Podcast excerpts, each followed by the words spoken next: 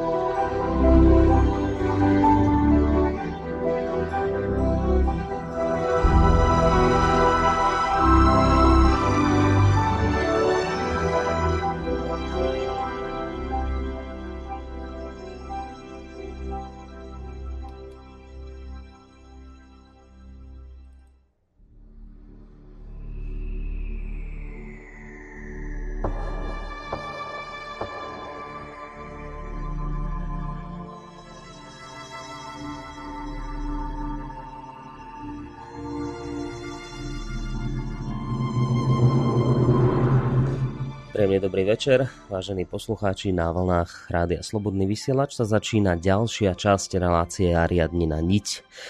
Relácia, ktorej ambície nie sú vôbec skromné, aj keď v dnešnej dobe už tak netiahnú, pretože o hodnoty, ktoré prostredníctvom tejto relácie šírime, nie je veľký záujem.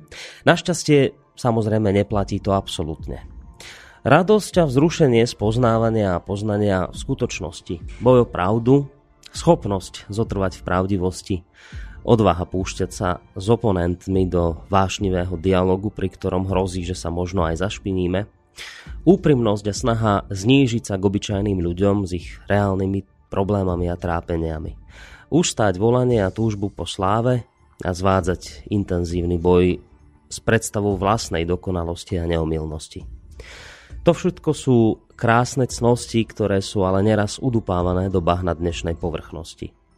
Relácia Ariadnina Niť má ambíciu byť akousi pomocnou rukou pre všetkých tých z vás, ktorí pociťujete neutíchajúce alebo akési neudržateľné volanie a chuť po oslobodení sa. Po objavení týchto cností. Po slobode, ktorá sa pre vás stane obrovským záväzkom a ktorá vás naučí zodpovednosti za vlastné činy a slová, ktorá vás naučí vypočuť si aj tie názory, s ktorými môžete hlboko nesúhlasiť, pretože zdravá, rozvíjajúca sa spoločnosť nutne potrebuje slobodných ľudí, ktorí dokážu uprednostniť silu argumentov pred silou hlasu. No a ja už len v závere tohto svojho úvodného slova chcem veriť, že aj ten dnešný, v poradí 11. diel relácia Riadnina niť vám v konečnom dôsledku pomôže pri naplňaní tohto morálneho imperatívu, o ktorom som práve rozprával. Na našej Skyblinke by sme mali mať už v tejto chvíli pravidelného hostia našej relácie, pána doktora Emila Páleša, vedca, predstaviteľa sofiológie. Je to tak, pán Páleš, počujeme sa?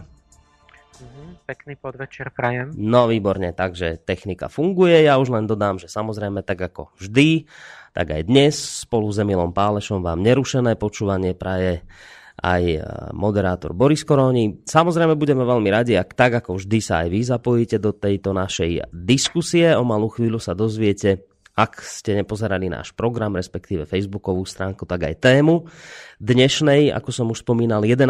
časti, ale pre nových poslucháčov aj informácia veľmi dôležitá, pretože na naše veľké potešenie stále počet poslucháčov Slobodného vysielača rastie. Takže informácia najmä pre nich, táto relácia má isté pravidlá, ktoré sa snažíme viac menej dodržiavať, ako nám to vychádza časovo. Prvá hodina je o diskusii mňa s pánom doktorom Emilom Pálešom.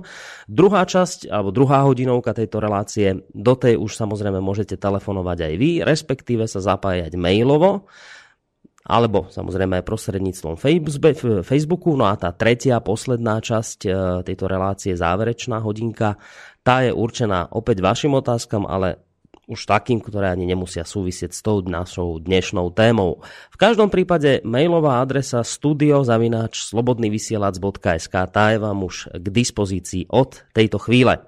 Pán Páleš, už keď hovorím o tých mailoch, e, slúbil som jednému poslucháčovi, že sa vás to hneď v úvode opýtam, pretože e, dostávam tu často zo strany poslucháčov také rôzne návrhy, a jedným z nich, eh, ktorý mi prišiel od istého poslucháča, tak jeden takýto návrh bol aj o tom, že či by sme niekedy neurobili možno také nejaké špeciálne vydanie relácie, ktoré by bolo čiste len o poslucháčských otázkach, pretože si všimol, že často nedôjde čas na mnohé otázky, ktoré ostanú nezodpovedané zo strany poslucháčov, tak som mu slúbil, že sa vás to opýtam. Takže vedeli by ste si predstaviť do budúcna takú jednu aspoň reláciu, kde by sme dali priestor len čiste poslucháčským otázkam? Áno, mne, mne je to jedno podľa želania, keď môžeme pokojne urobiť aj takú besedu. Dobre. Iba. Tak, aby, aby teda aj poslucháči mali, nemali pocit, že naozaj nedôjde na ich otázky, lebo potom ja to chápem, že, sa, že sú trošku aj takí nešťastní z toho. My sme mali, pán Páleš, dlhšiu prestávku, myslím, že o týždeň sme si ju predlžili, pretože vy ste mali školu angelológie, ktorú vediete. Ako to vyzerá? Rastie počet záujemcov tejto školy o vzdelávanie v oblasti sofiológie? Boli sme v Topolčiankách. Mm-hmm. Po, po 7 rokoch znovu. My sme tam kedysi robili tú školu veľmi často. E, krásny zámok, park a také tá kupola, tam, tam Masaryk tam chodil robiť mm. si akože leto na Slovensku. A len oni to zrekonštruovali, potom to bolo drahé, už som tam nemohol v podstate tých obyčajných Slovákov, ako keby, že veľa ľudí trošku to bolo drahé pre nich, ale teraz už zase, zase sme dohodli takú cenu veľmi dobrú a je to veľmi luxusné, krásne, aj také starobilé prostredie. Tak teraz narastol tento rok počet, lebo som sa začal trošku venovať tej verejnej činnosti, mm-hmm. lebo predtým som posledné 2-3 roky v podstate len písal a to bol taký maratón, že som si povedal, keď si nesadnem a nevstanem najmenej rok, tak, tak to neurobím nikdy tú knihu. Jasné. Takže, a takže... teraz sa to prejavilo, že fakt v septembri sa nezmestili ľudia, tam mm. bolo 70, 50 členná skupina bola ako začiatočnícka nová a tí, čo sa nezmestili, asi 30 ďalší, tak boli teraz týchto polčiankách. No výborne, tak to ma samozrejme teší, pretože ja som aj tak trochu v kontakte s niektorými teda vašimi e, študentmi, ktorých tam máte, tak práve preto tá otázka, že či rastie počet záujemcov v oblasti vzdelávania v sofiológii. Takže teší ma táto informácia. Ja, ja dúfam, že porastie, že teraz vďaka tomu sa utvorí z nich taká skupina, že môže dôjsť až do konci tej školy. Mm-hmm na začiatku to musí byť trošku viac ľudí, aby potom, keď nejak vypadávajú, niekto nemôže, aby tá skupina bola sa úplne ne, ne, ne, nezmenšila. Mm-hmm. A tak uvidíme, ako to pôjde ďalej. No, pán Páleš, tá tradičná otázka, ktorou vždy začíname túto reláciu, alebo jedna z prvých je také, také pripomenutie si, a opäť teda tá otázka k vám, že či by sme si teda mohli tak naozaj v skratke iba pripomenúť to, o čom bola tá predošlá, posledná časť a riadnenej niti pred teda tými spomínanými troma týždňami. A to je asi dôležité aj trošku to tak všetko prebehnúť a pripomenúť, pretože mám pocit, že tá dnešná téma, o ktorej budeme rozprávať, do istej miery súvisí aj s tou predošlou. Takže o čom sme sa bavili pred tromi týždňami? No, no krátko, mali sme tému prerušenie či zrušenie tehotenstva a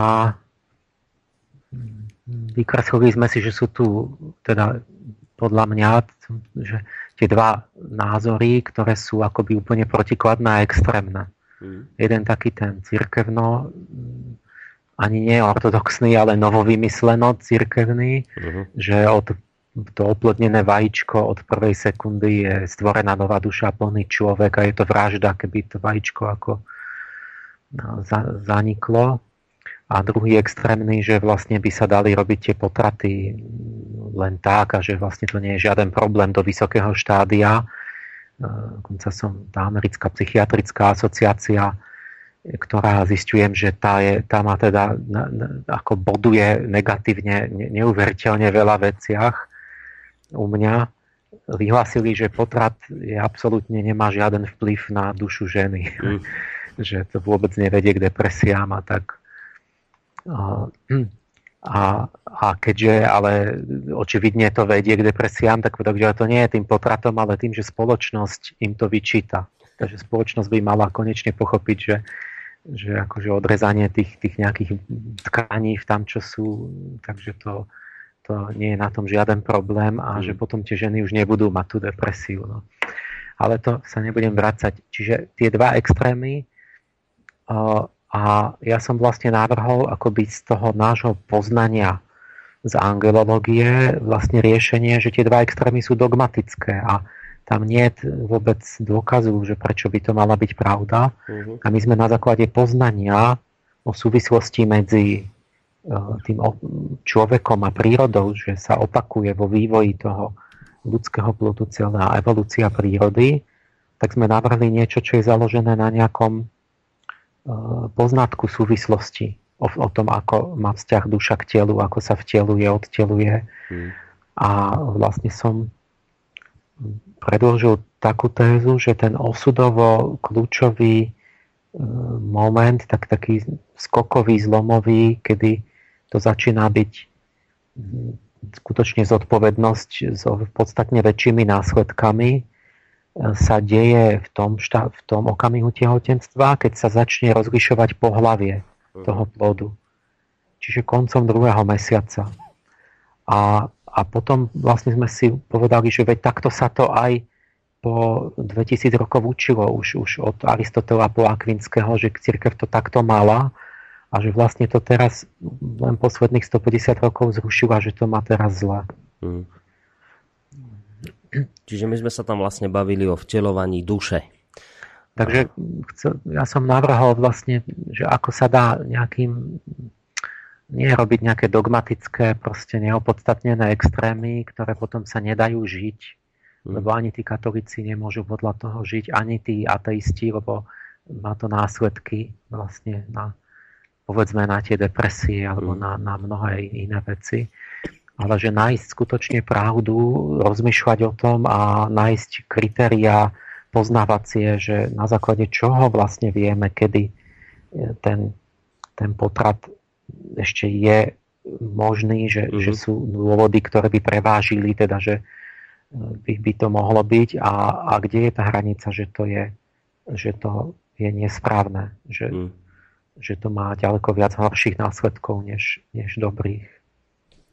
No ja som uh, naznačil, alebo som si dovolil tak predpokladať, že tá téma, ktorej sa budeme venovať dnes, bude mať uh, istý súvis aj práve s tým, čo sme riešili pred tromi týždňami, pretože dnes tu budeme skloňovať také pojmy ako napríklad ženskosť, ale nie len ženskosť, ale aj mužskosť. No, tak pán Páleš, o čom bude teda tá dnešná relácia? Tá dnešná téma?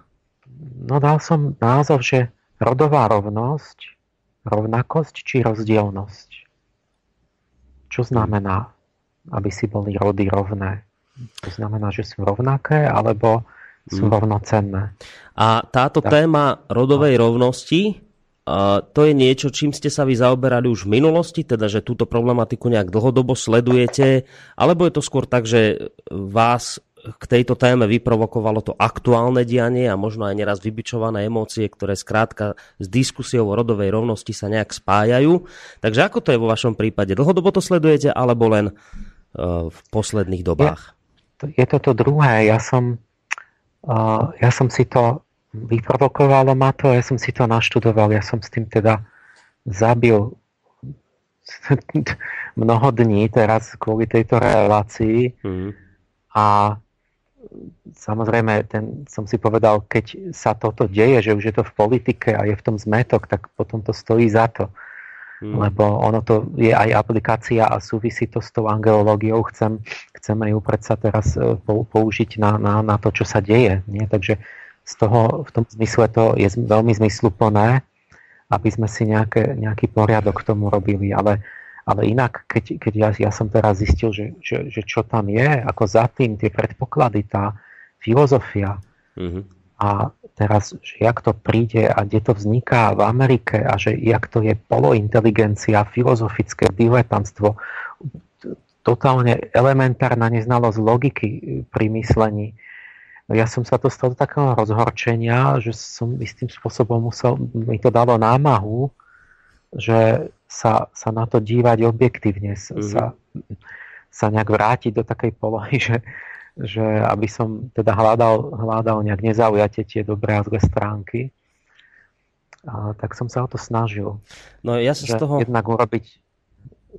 No? Ja, ja, som, ja som len chcel povedať, že ja, ja sa z toho naozaj úprimne teším, že ste toľkoto dní strávili študovaním tejto problematiky, lebo ja sa priznám k tomu, že ja v tom mám strašný chaos a, a, a, a nerozumiem doslova, že o, o čo tam konkrétne ide a mám pocit, že tento problém majú mnohí ľudia a že potom kým nechápeme celú tú podstatu a všetko to, čo vlastne za tým je, tak skôr dávame priestor emóciám ako nejakým logickým argumentáciám a nejakým Presne, záverom. ale určite musia mať bežný človek, ktorý nemá čas, ako povedzme, že ja sa cítim byť filozof, profesionál, tak si na to vezmem čas, ale ten obyčajný človek v tom musí mať úplný, úplnú akože španielskú mm-hmm. dedinu, lebo to je, jednak tam sú spletené mnohé veci. Sú tam spletené rôzne vôbec prístupy, že rôzne druhy feminizmu, ktoré uh-huh. tí, tí ľudia, čo to propagujú, to je, ja vidím, to je kopírované zo západu. Všetky tie príručky hovoria to isté, ako keby sa to naučili nás pamäť. Oni sami, vidím, že si neuvedomujú, že niekedy vlastne tam zmiešali veci, ktoré sa vylúčujú navzájom, že nemôžu mať tie postoje, že to prevzali z rôznych smerov Teraz je tam úplne, nemôžete ani rozum, neviete pochopiť veľmi dlho, že o čo sa jedná, lebo mm. tam, sú, tam sú, čo sa nesmie robiť, tam sú proste jednoducho oni zneužívajú slova a termíny, že oni si predefinujú slov, mm. slova, ktoré majú nejaký význam na iný a vy, oni rozprávajú a myslí sa tým niečo úplne iné. Mm.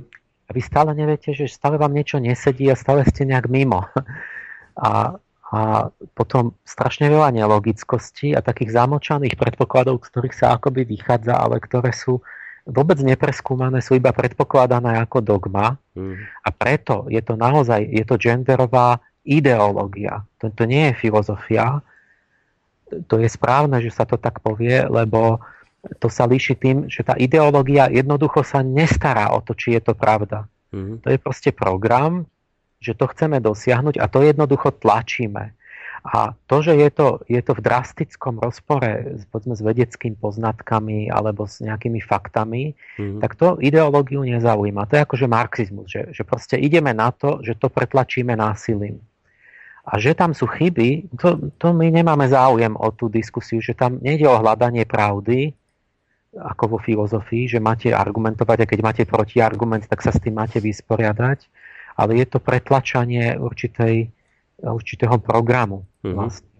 A za tým akoby zamočanie, čo, čo musíte byť šikovní a dlho rozmýšľať, sú vlastne predpoklady, ktoré tam vôbec nie sú vyslovené, ale oni všetci tomu veria a myslia to tak, mm-hmm.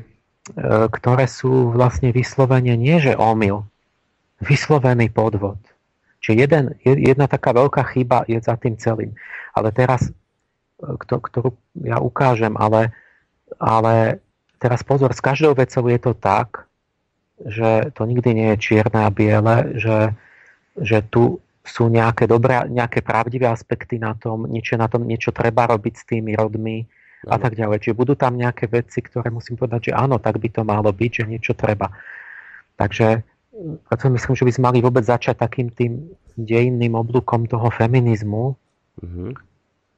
že, že jak to vôbec začalo a že akú podobu to nadobudlo dnes.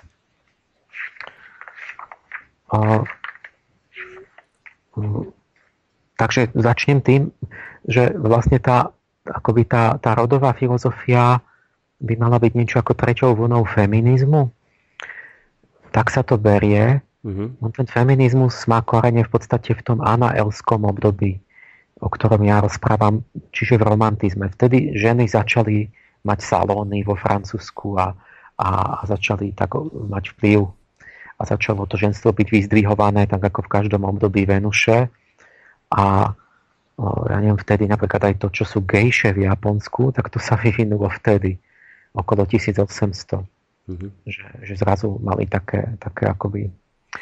A, to je taký proto, to sa teraz volá, že protofeminizmus. A potom, a teraz ale tie, tie feminizmy, zase treba dať pozor, že, že slovo zostáva a duchovný obsah sa mení. To tak je vždy. A ľudia potom, keď to berú formálne, tak je to, je to zmetené. Čiže už koncom 19. storočia príde Michael ako archaniel a to je aniel slnka a ten robí opačné. Ten, ten ako keby hovorí, kladie dôraz na tú spoločnú ľudskú podstatu a tým pádom, či som muž alebo žena začne byť druhoradé a tam začne určitý feminizmus, ktorého náplňom je ako keby rovnoprávnosť, že vzniknutie sufražetky, že vlastne všetci sme hlavne ľudia a nezáleží, že som žena a tak chceli právo voliť, právo mať majetok, e, dediť, kupovať, predávať a, a takéto politické práva, že vlastne by mali ženy rovnaké. A to postupne dosiahli. Najprv to bolo na Novom Zélande, 1893 volebné právo žien a poslední sú Švajčiari. V niektorých kantonoch až v 91 ženy mohli voliť. Takže keď je Švajčiarsko náš vzor, tak boli, oni boli najkonzervatívnejší v tomto. Mm-hmm. A, a dobre, to, to, to vlastne bolo dosiahnuté, že ako keby... Uh, potom prišla druhá vlna v takých tých 60 rokoch, že politicky už áno, ale že sociokultúrne, že je stále nerovnosť a tak, také nové požiadavky, že, že aby ženy mohli mať prístup rovnaký k práci, rovnaké zamestnania, aby mohli rovnako študovať, a, a, a to sa vlastne stalo, že dnes na vysokých školách je rovnako veľa žien alebo aj viac. Mm. A, a môžu, môžu proste robiť zamestnania podľa mňa, ktoré chcú. Čiže niečo sa vydobilo, povedzme, že tiež, a už, už, už povedzme, že tá vlna, prvá vlna nám pripadá asi najsprávnejšia, že to už každý prijal. Tá druhá už je taká ambivalentná, lebo tam sa už pripojilo to, že sexuálna sloboda, reprodukčné práva, antikoncepcia, potraty a takto ďalej, že žena sa má oslobodiť od tej roli matky a rodenia detí, lebo že to ju zväzuje.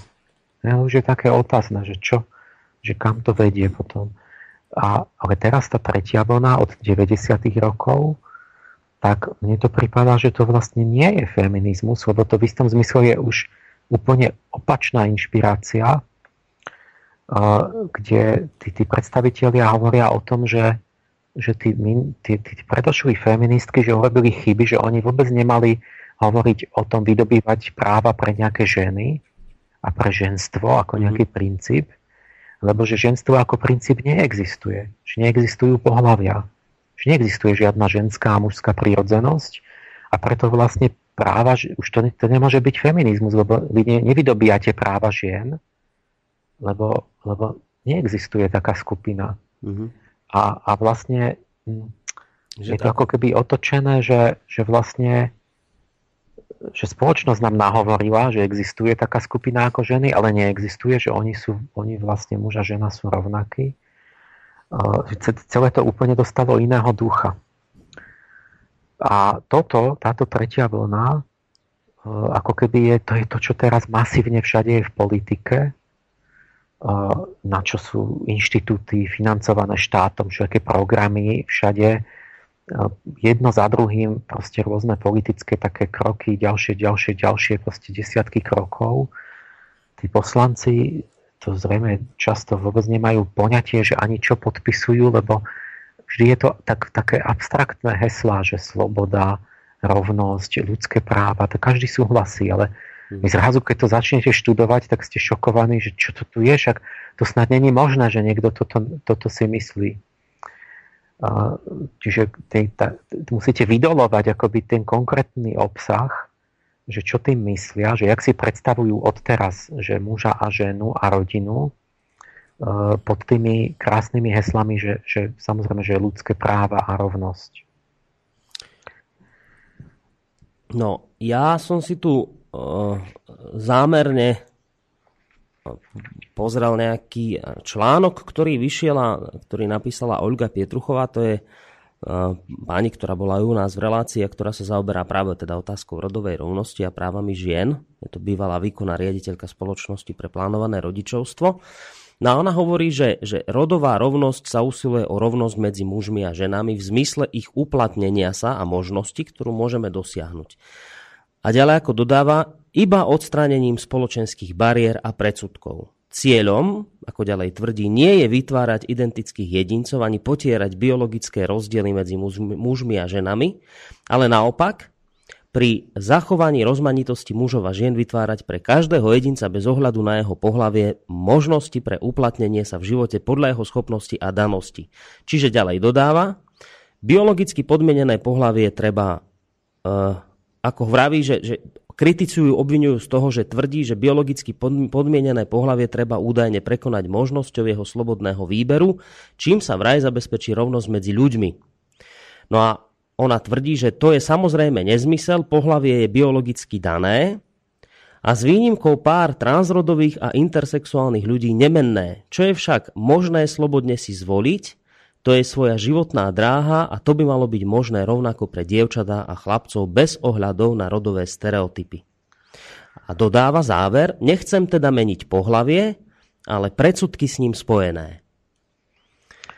No, a teraz, áno toto, toto je presne to možno, kde, kde by bolo dobre po, te, po tomto krátkom nahliadnutí do histórie sa ďalej posunúť, lebo my sa teraz bavíme o nejakých predsudkoch, respektíve nejakých stereotypoch rodových.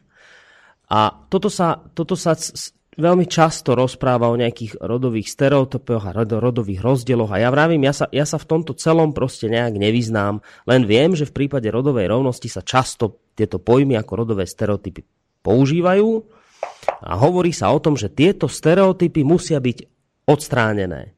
No tak povedzte mi, pán Pálež, niečo viac o tom, že čo si ja, bežný človek, mám predstaviť pod pojmom rodový stereotyp.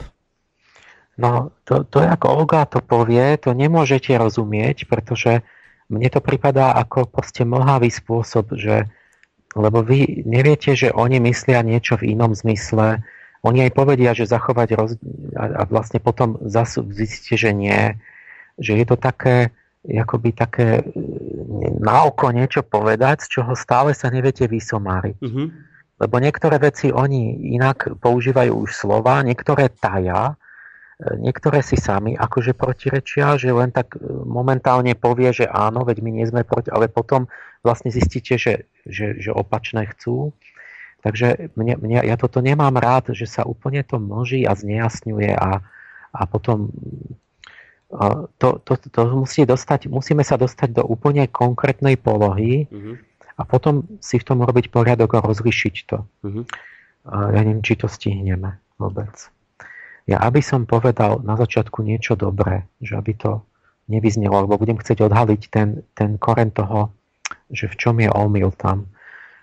Ja, ja, som sa, ja, keď, ja som si teda zobral všetky príručky, čo napísali tí zastancovia tej, tí, tí, čo propagujú tu aktivisti mm-hmm, rovnosti.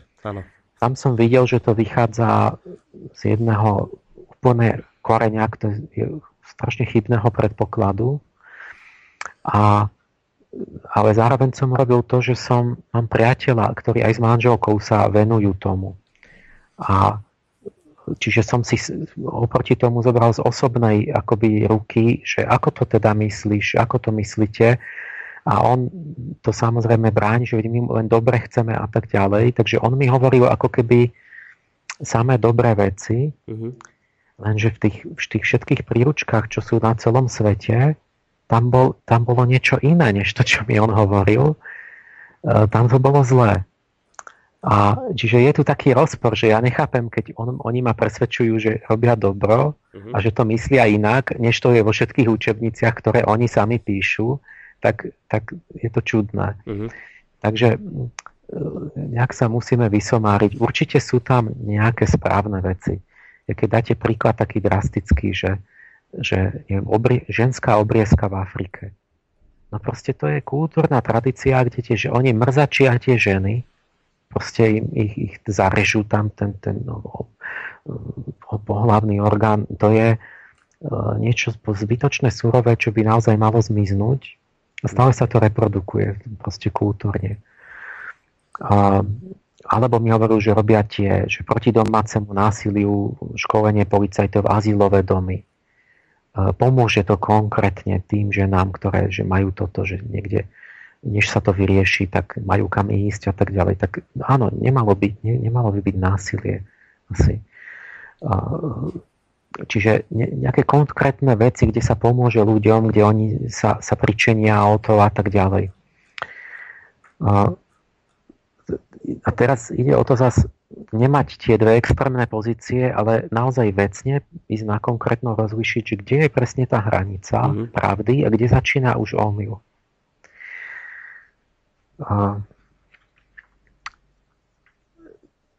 ja vlastne mám v tom, poviem dopredu, taký postoj všeobecný, že kde asi ja stojím, že existuje teraz, nastal tým pri tej, v tých 90. rokoch taký rozchod na rôzne feminizmy a existuje taký feminizmus, sa to že volá feminizmus rozdielnosti, ktorý hovorí, že žena a muž že existujú tie kategórie, že sú rozdielne a e, potom ten feminizmus spočíva v tom, že vlastne tie ženské hodnoty, ktoré sú trochu inou kvalitou, majú byť e, rovnocenné, čiže rovnako ohodnotené, oceňované a tak. Áno.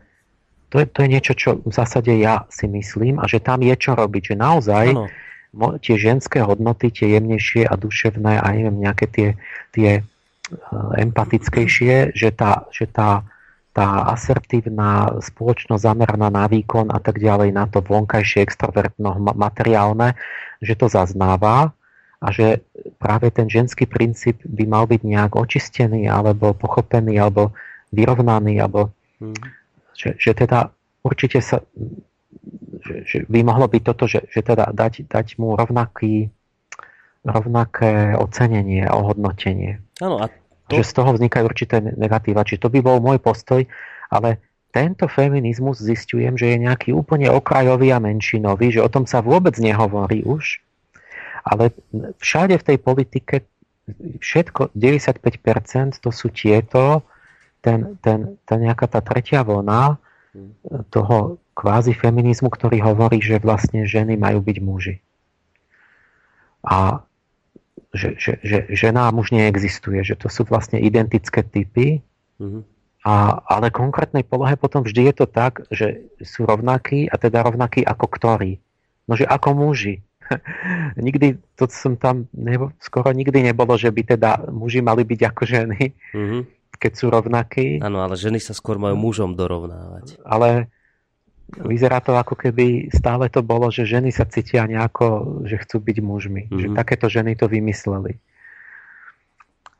Čiže skúsme ísť na to, že čo vlastne tvrdí tento smer, ktorý, ktorý akoby sa uchopil tej politiky a dominuje tej celej diskusii. No. No začínajú oni tým, že teda oni rozprávajú, že rodový stereotyp um, že teda prvé vôbec ten pojem, že pohlavie a rod, to je po anglicky sex a gender, tak, tak sex je to ten, ten fyzický v podstate genitálie, akože fyzické telo mm-hmm. A, a gender, ten rod, že to je kultúrna záležitosť, ten vzniká sociálne, to sú súbor očakávaní, predstav, v kultúre, že ako sa, čo má robiť žena a muž, ako sa majú správať, aké majú mať vlastnosti a tak. Čiže ten rodový stereotyp vlastne sa týka e, vlastne akoby tej predstavy o ženstve a mužstve. A, a oni vlastne hovoria, že rodové stereotypy majú byť, musia byť odstránené, lebo vlastne sú akoby škodia, sú diskriminujú, zabraňujú rozvoju individuality mužov a žien. A, a že teda môžu byť aj nejaké mužské prípady, aj teoreticky, ale vždy sa hovorí o tom, že ženám to zabraňuje. A že vlastne stereotyp je utkvelá predstava, ktorá nás väzní, že tá výchova, že už u malých detí slova chlapček a dievčatko sú ortielom, lebo sa uväznia do vnútených vzorcov, že čo má robiť chlapček a dievčatko, že im dajú modré a rúžové šatičky, že už čakajú, že ona bude budúca matka, on bude budúci profesionál, že budú mať nejaké vlastnosti.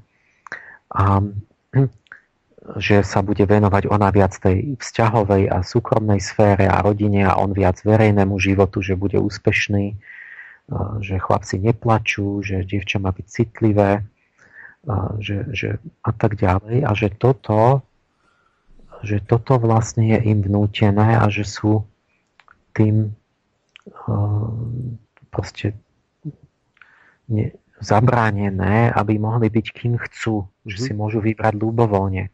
Počkajte, tak teraz, teraz a... či to dobre chápem, len, len aby to, lebo teraz sa zase už tom začínam strácať. Čiže oni berú fakt, že sa niekto narodí ako chlapec, podľa, podľa genitálií je to jasné, nemenné. Takže berieme fakt, že, je to, že sa narodil ako chlapec, ale že Eh, ja, neviem, ja sa neviem to ani spýtať, že narodím sa ako chlapec, ale chlapca zo mňa urobí spoločnosť? Áno. Oni na to vymysleli ten, eh, ten pojem gender, ten rod, eh, hoci áno, on, ono je, je, niečo je dané biologicky a niečo uh-huh. je dané kultúrou. Je tam rozdiel. Uh-huh. Ale čiže tie kategórie tu, tu môžu byť a o tom, čo je dané kultúrou, je samozrejme treba diskutovať, že či to je správne dané alebo nie. Áno. Len problém je tu v tom, že oni urobili, uh, ja to tak poviem, že každý normálny človek, ja som si myslel, že každý normálny človek si myslí a chápe, že človek je určovaný z časti genetikou a biológiou a z časti kultúrou a výchovou. Áno. A o tom sú vo vede diskusie, že či to je 50 na 50 alebo jedno viac alebo 40-60 alebo čo, ale každý človek, ktorý nie je blázon, to tak poviem, uznáva, že obidve sú nejaké veľmi významné podmenujúce faktory. A teraz oni, tá, tá rodová filozofia, takzvaná, vlastne to dala, to totálne dala na jednu stranu. Že všetko je iba kultúra a biológia nič. Uh-huh. A oni potom hovoria, nie, my nepopierame biologický sex, ale oni to, to zúžili, že to je len tie vonkajšie genitálie, to, že vidíte u muža niečo, čo už u ženy nevidno, že muž môže mať ochupenú hruď a že muži sú o 10 cm v priemere vyšší, to je koniec. A koniec s týmito tromi a nič iné, nič, neexistuje žiaden rozdiel medzi mužom a ženou. Aha, čiže, čiže Vnútorný podľa... psychický, čiže žiadna duševný rozdiel, žiadne inteligenčné rozdiely, žiadne záujmy iné, uh-huh. majú totožné záujmy, totožné cítenie, totožné myslenie, totožné nadania, totožné prežívanie sú úplne identicky. Čiže, te, dobre, tak sa spýtam teraz takto. Ja sa narodím ako chlapec, podľa, podľa biolo, z biologického hľadiska, ale teda, že oni tvrdia, že keby ma ako biologicky narodeného chlapca vychovávala spoločnosť ako dievča, tak by som bol dievčaťom? Cítil by som ako Aha. dievča, mal by som Aha. také danosti, aké majú dievčatá, že by som, ja neviem, e, cítil inak to krásno, vedel by som veci farebne zladiť a tak, že, že keby som sa dostal do spoločnosti, ktorá by ma takto vychovala, tak ja by som bol vlastne žena, aj napriek tomu, že som sa narodil biologicky ako chlapec? Áno. že oni tvrdia, že pri narodení sú úplne rovnaké, vlastne tie akoby vnútorne, tie die, chlapček a dievčatko, a že všetko je vlastne socializácia, že im vlastne tým, že ich už komunikujeme, oslovujeme, dáme babiku alebo autičko, a že o to od nich očakávame, že my ich vlastne sformujeme, uh-huh. že celé to, že sa cíti byť ženou alebo mužom je sformované vlastne tou výchovou sociálne a teda vnútené a že tým, že to spoločnosť tak očakáva, tak pretože ľudia, že potom si myslia, že to chcú, Eh, ale oni nevedia, čo chcú, že oni vlastne sa len boja byť neprijatí spoločnosťou, lebo devčatko musí byť krásne, chlapec musí byť silný a tak. Uh-huh. A že vlastne sme ich sformovali proti ich vôli, že oni si, máme ich nechať, že oni sú úplne nepopísaná čistá tabula, že nech si vyberú, že čo chcú byť. Keď to dievča chce byť úplne čisto mužsky žiť, mať mužské zamestnanie, ja neviem čo, byť bánik, technik, tak, tak nech je a že nesmieme jej hovoriť, že že sa očakáva, že ona by mala byť, ja neviem čo, zdravotná sestra alebo učiteľka a že muž by mal byť, ja neviem čo, traktorista. Mm-hmm. Lebo že tým ich vlastne zabraňujeme ich rozvoju. Že by sa mohli rozhodnúť ako slobodne. A, Uf. Teraz, keď sme pri tom, lebo no. nám ten čas tak uteká, že to no, sa nedá stihnúť. Veď práve, veď ja Vôbec. sa že 3 čtvrte hodina za nami, no. Poďme k tomu rovno k jadru, čím skôr, že, že je toto pravda? Uh, je ten um, rod čisto kultúrny, sociálny, alebo je v tom biológia? Uh, nesúvisí ten gender s tým sexom, čiže ten kultúrny rod s tým biologickým? Oni tvrdia, že vôbec nie, že to je iba zámienka, že sa ako našilo na to, že, že má, žena je, že má povedzme maternicu, má iný orgán, tak sa našilo, že ona že má nejakú duševne iné nadania. A uh, jeden uh, norský taký herec, komik, Harald Eja, urobil sedemdielný seriál, ste im to nedalo. A ja neviem, kde mám začať vôbec. To, to, sa, to proste potrebuje čas. To sa nedá pochopiť inak. A išiel za tým, že tak veľmi dobre to urobil tak, že išiel za tými, aj taký tam mali ten genderový inštitút platený štátom, so všetkými tými rozprával, rozprával na ulici s ľuďmi, čo si myslia, potom išiel za tými rodovými aktivistami, nahral to všetko a išiel za, na špičkové univerzity za tými biológmi a potom im to navzájom púšťal, tie opačné názory. Mm-hmm. A oni krutili hlavami um, a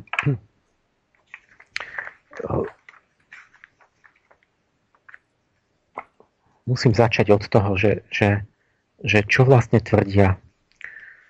A potom, potom musíme prísť k tomu mm-hmm. späť. Tie, tie stereotypy, že čo to na, do konkrétnej polohy ísť.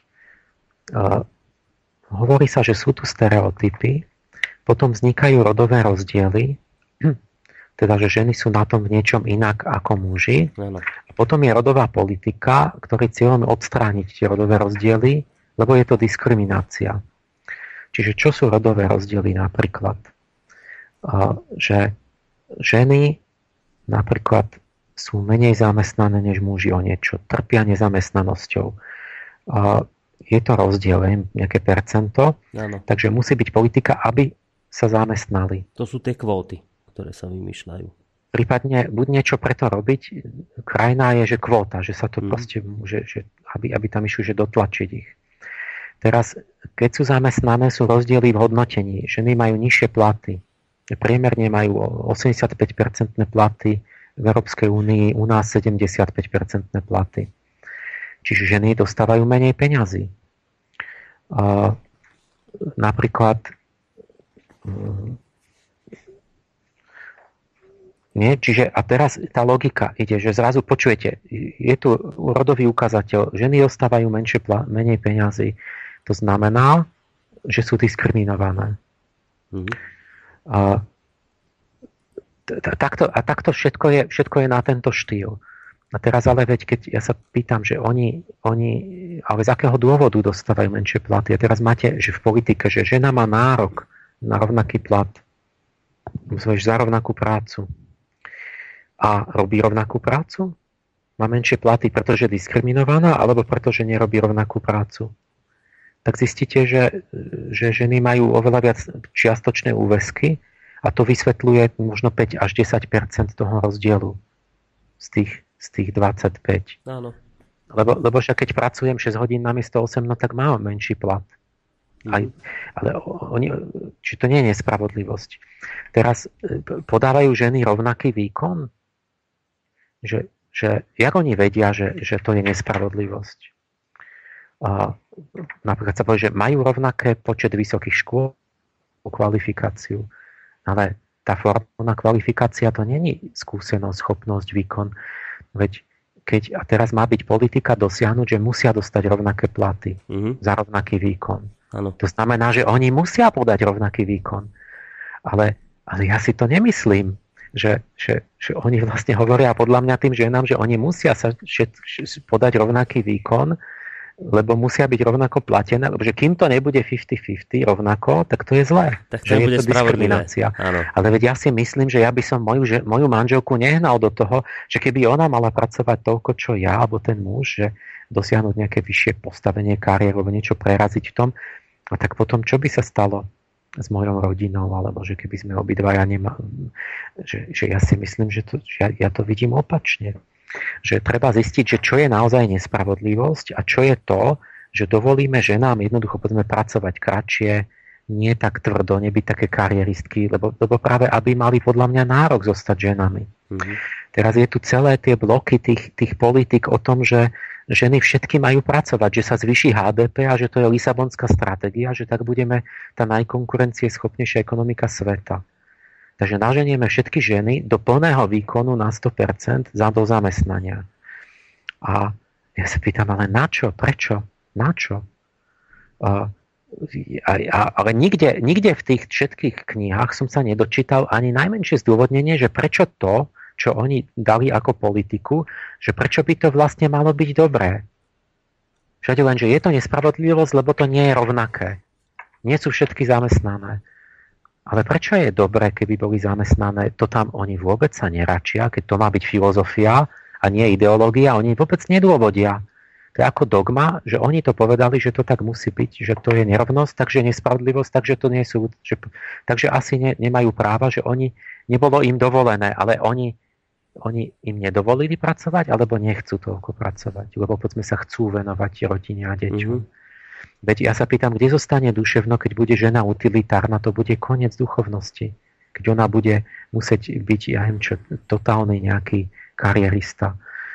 A teraz potom z toho vyplynú také, že umožniť ženám, že prečo stále nedosahujú rovnaké výkony. Že je sklený strop takzvaný, že nie sú v tých špičkových pozíciách, že profesorky, top manažery, že tam, není, tam, tam je potom už viacej mužov než žien. A, a že to je zlé, že to treba odstrániť, že musí byť 50 na 50 profesorky. Mm-hmm. Však oni musia potom tak drieť.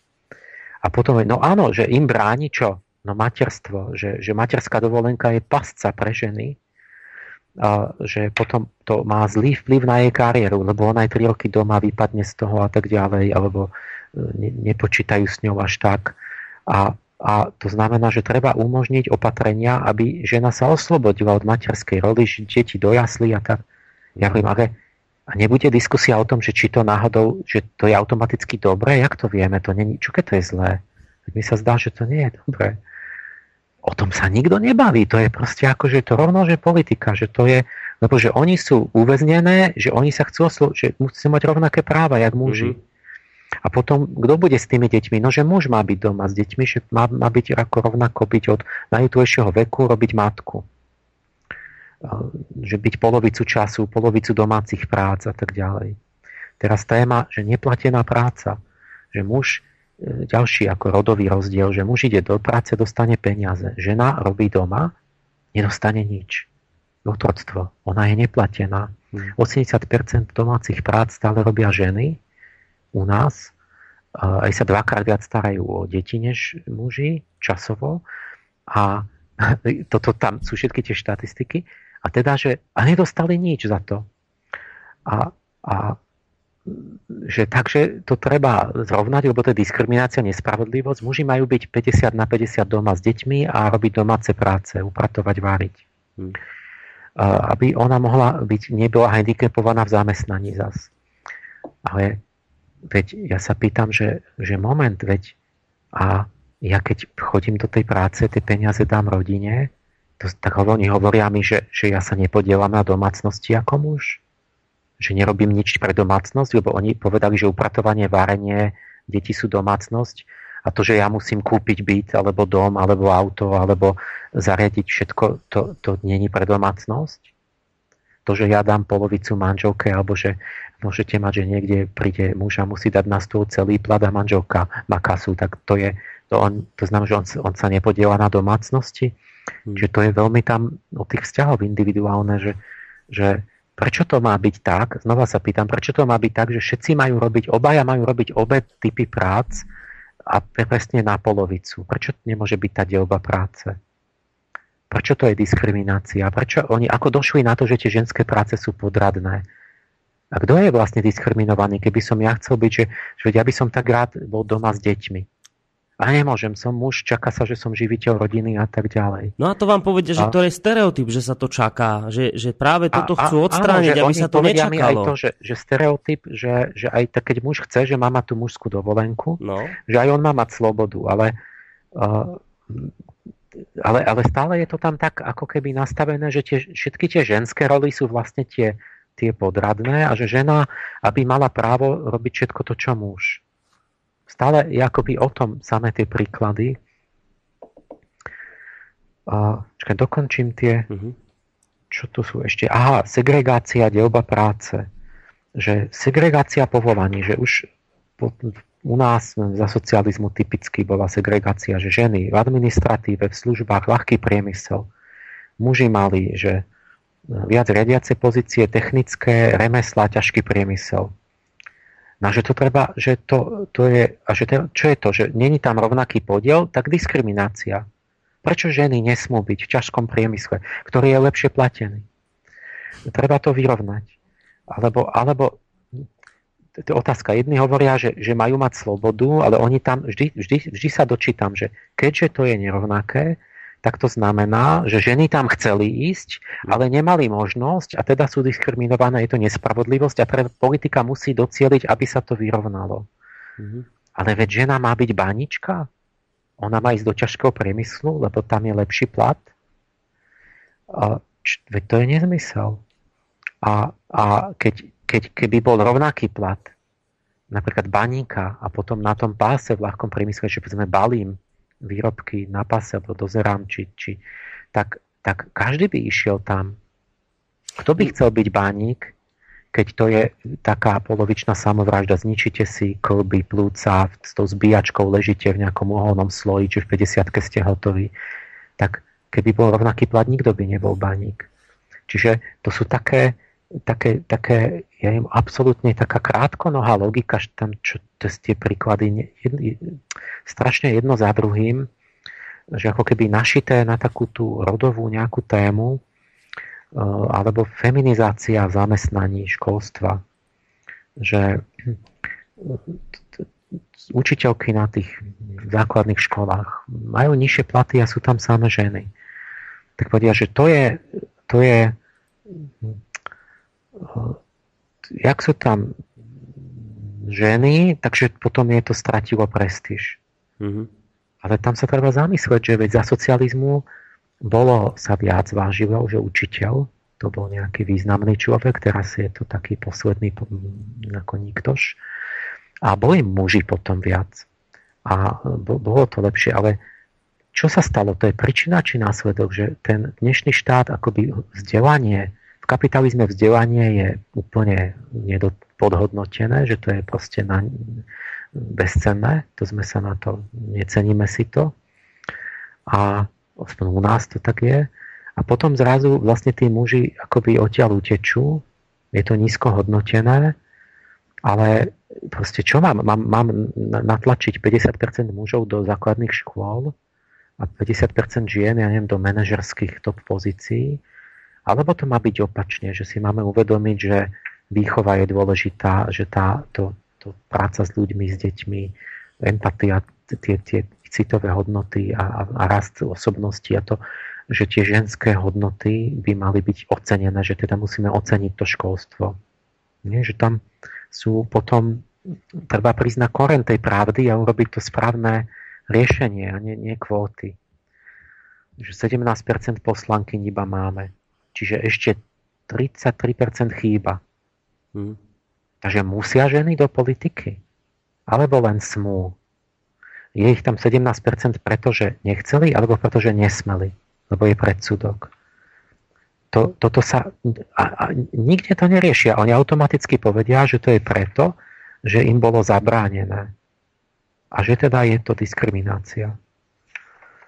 A, a za tým celým, keď, keď vidíte tie...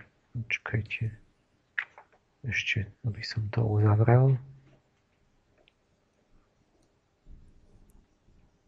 Áno, to tu ešte rôznosť.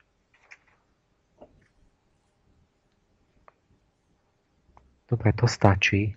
A teraz za tým celým, vlastne keď nad tým rozmýšľate, že kde je ten logický krok, že keď je niečo rozdielne, že to je preto, že ženy boli utlačené, že nesmeli. Čo keď je to, že oni chcú?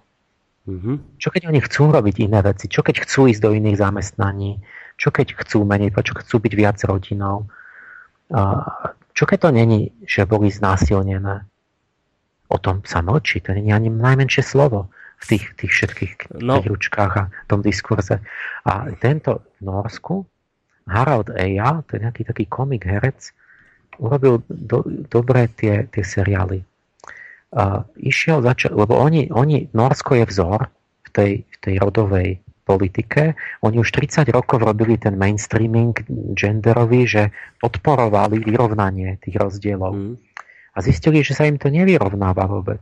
Že to nepomáha, že keď na to veľmi tlačili a stálo ich to peniaze, tak sa to na chvíľu spravilo, že dostali niekde ženy a potom, potom to sa vrátilo naspäť.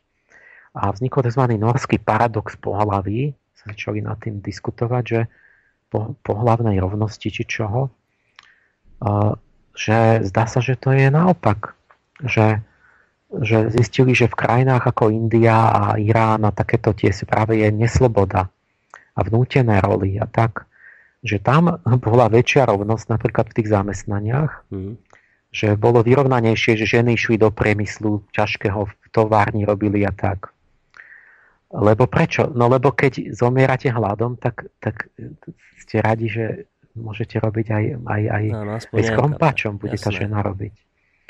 Ale v Norsku, kde je naozaj bola rovnosť sloboda, kde už ako náhle tá krajina je slobodná, že si mohli vybrať, no tak si tie ženy vyberali tie ženské, tie tradičné zamestnania a boli zdravotné sestry a učiteľky a tak.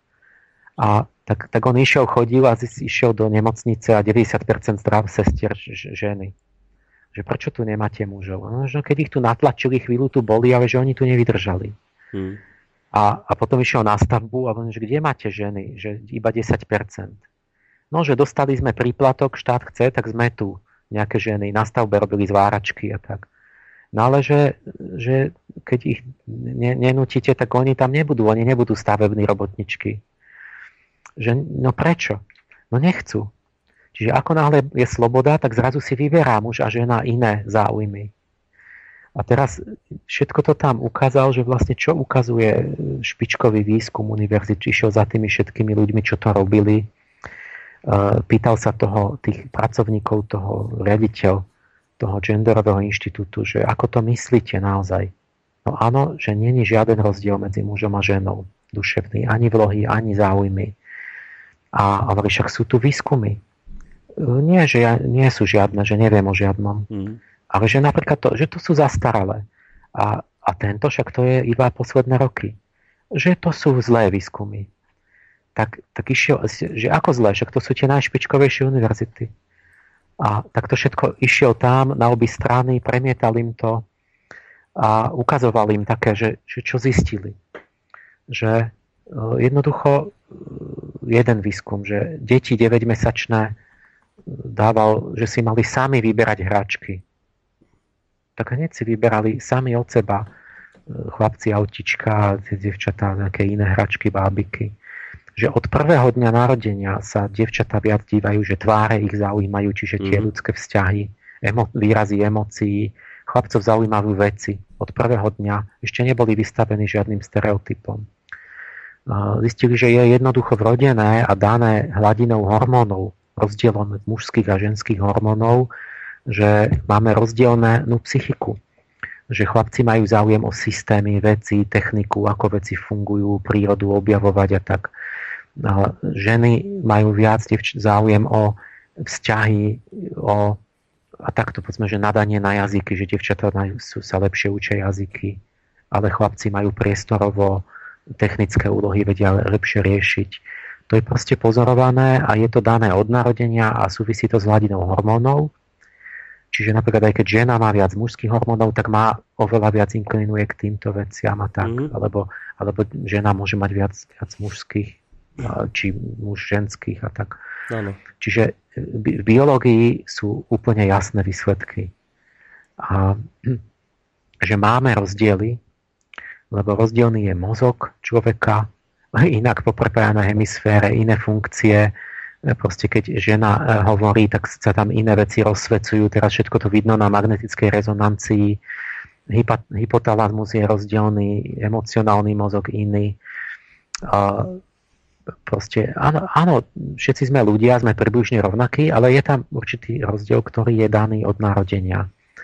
A, a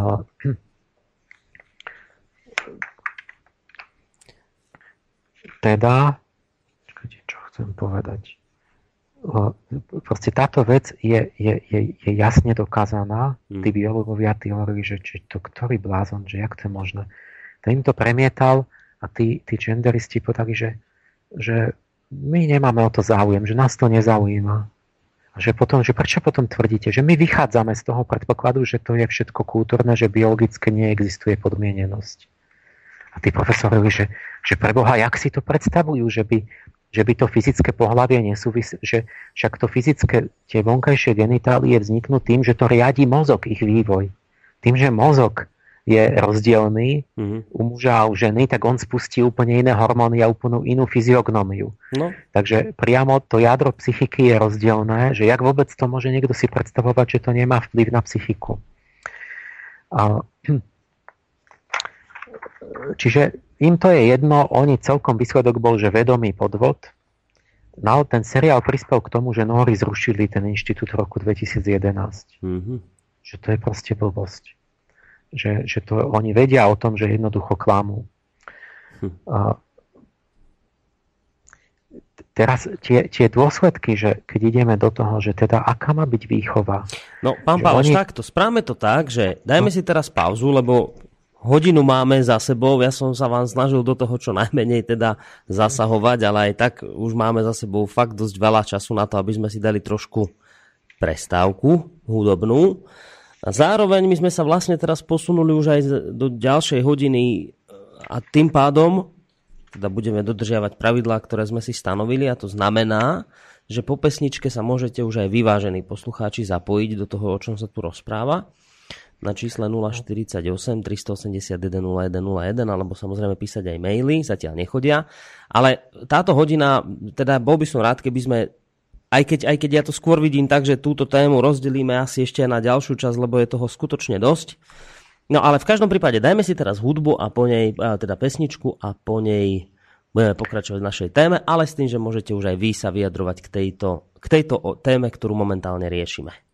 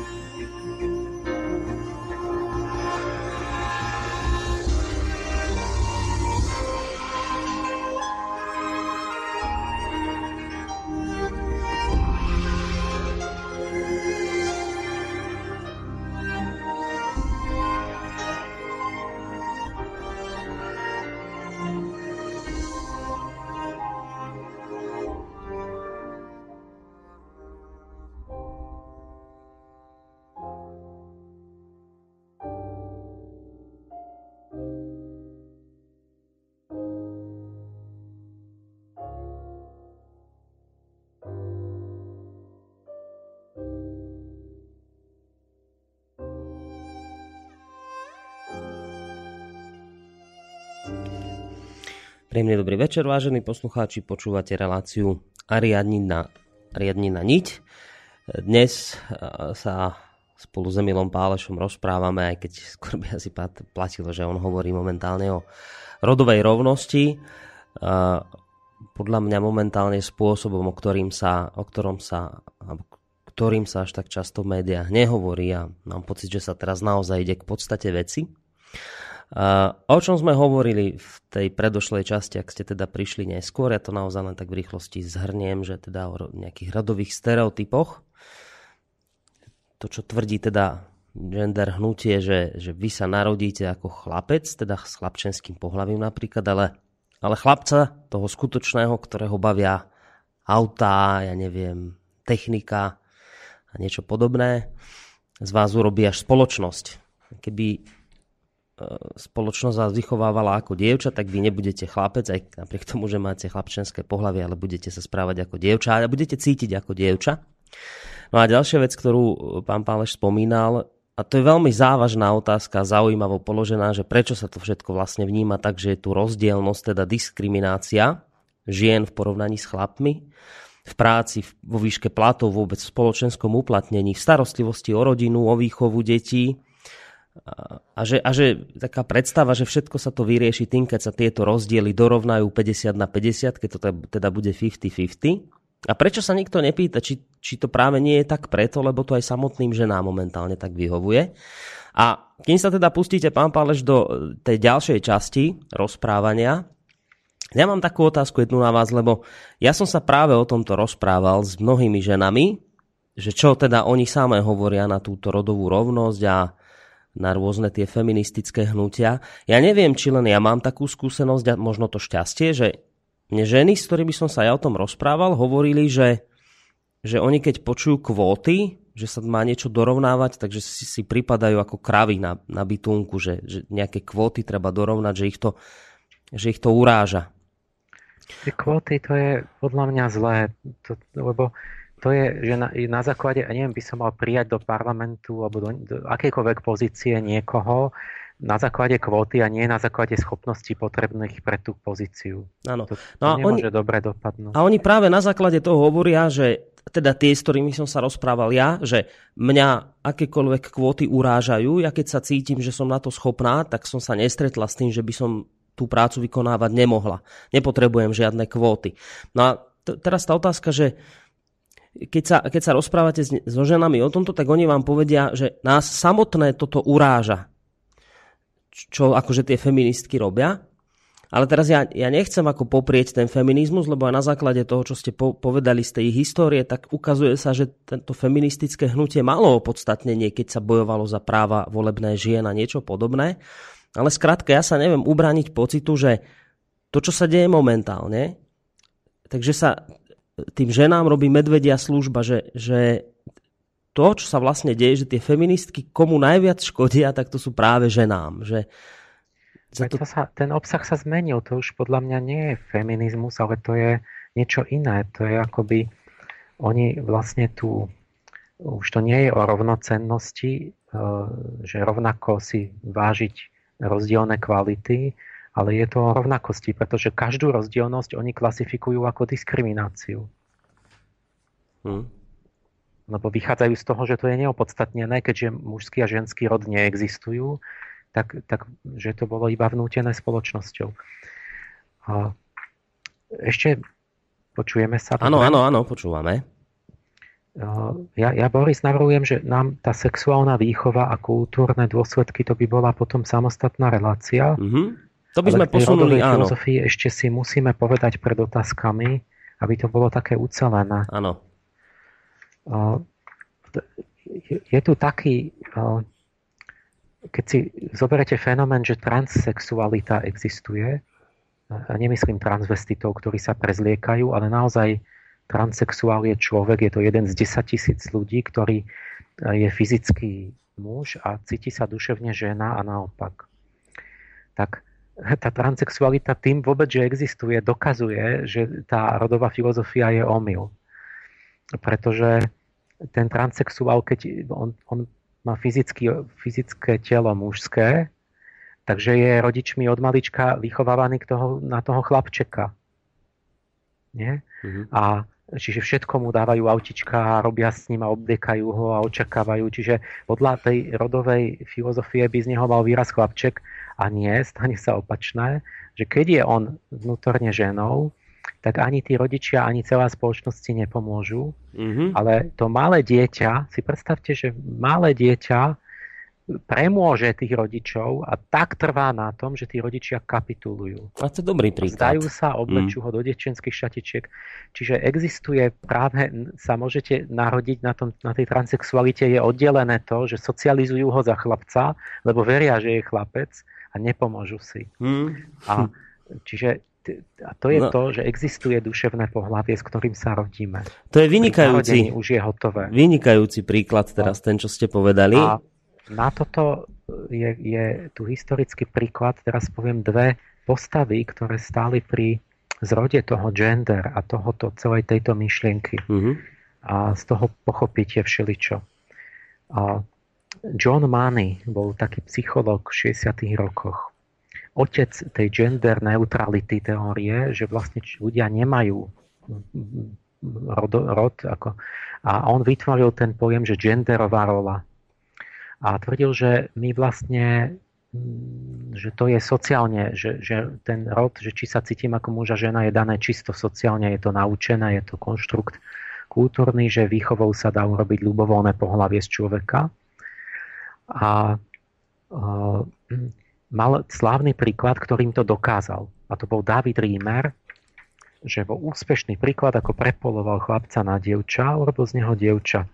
To bol chalan, ktorý krátko po narodení boli dvaja bratia a mali nejakú takú zrastenú takú kožu ako na penise, takže sa im ťažko išlo na WC, tak urobili mu, že museli nejak to upraviť a, a pritom mu zničili vlastne ten mužský orgán úplne nejakému batolaťu, uh-huh. čiže vlastne ho z, z, z, nejak vy, z, vykastrovali, zne, z nemu, znemožnili, že vlastne mu to e, spálili alebo odrezali, takže bol problém. Tak ten, ten druhý brat potom rodičia ho nedali a tomu to prešlo aj tak samému, takže to bol zbytočný zásah. Uh-huh. Ale teraz oni že čo s ním bude, že je muž a teraz bude akože taký nemužný. A a teraz sa dozvedeli o tom Johnovi Manim, že on hovoril, a pohľave není problém, to si môžete zvoliť, že tak keď už má toto poškodené, no ten nech je dievča, to, ja to spravím, že poďte, tak oni, že to bude len pre jeho dobro, že on sformuje mu ženskú identitu. Mm-hmm. A na základe tej svojej teórie. A teraz si ani neviete predstaviť, že ako, nie? že čo E, tak e, lebo máte fyzické orgány iné, no tak to sa robí operácia, že mu urobia, odrežú všetko mužské orgány a urobia vagínu. No. Mm-hmm. Lenže vnútri sú aj tie žlázy pohlavné vnútri, čiže sú semenníky, vaječníky. No tak aby nevylučovali semenníky tie mužské hormóny, tak ich odrežú preč.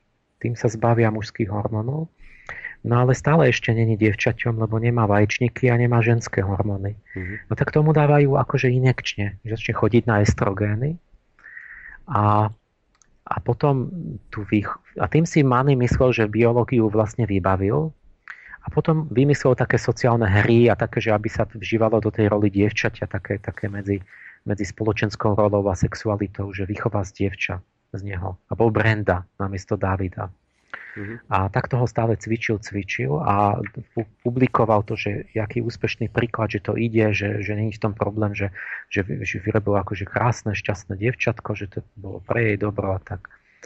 A, a celé to bol podfuk, lebo ako to bolo v skutočnosti, že on sa stále cítil chlapcom,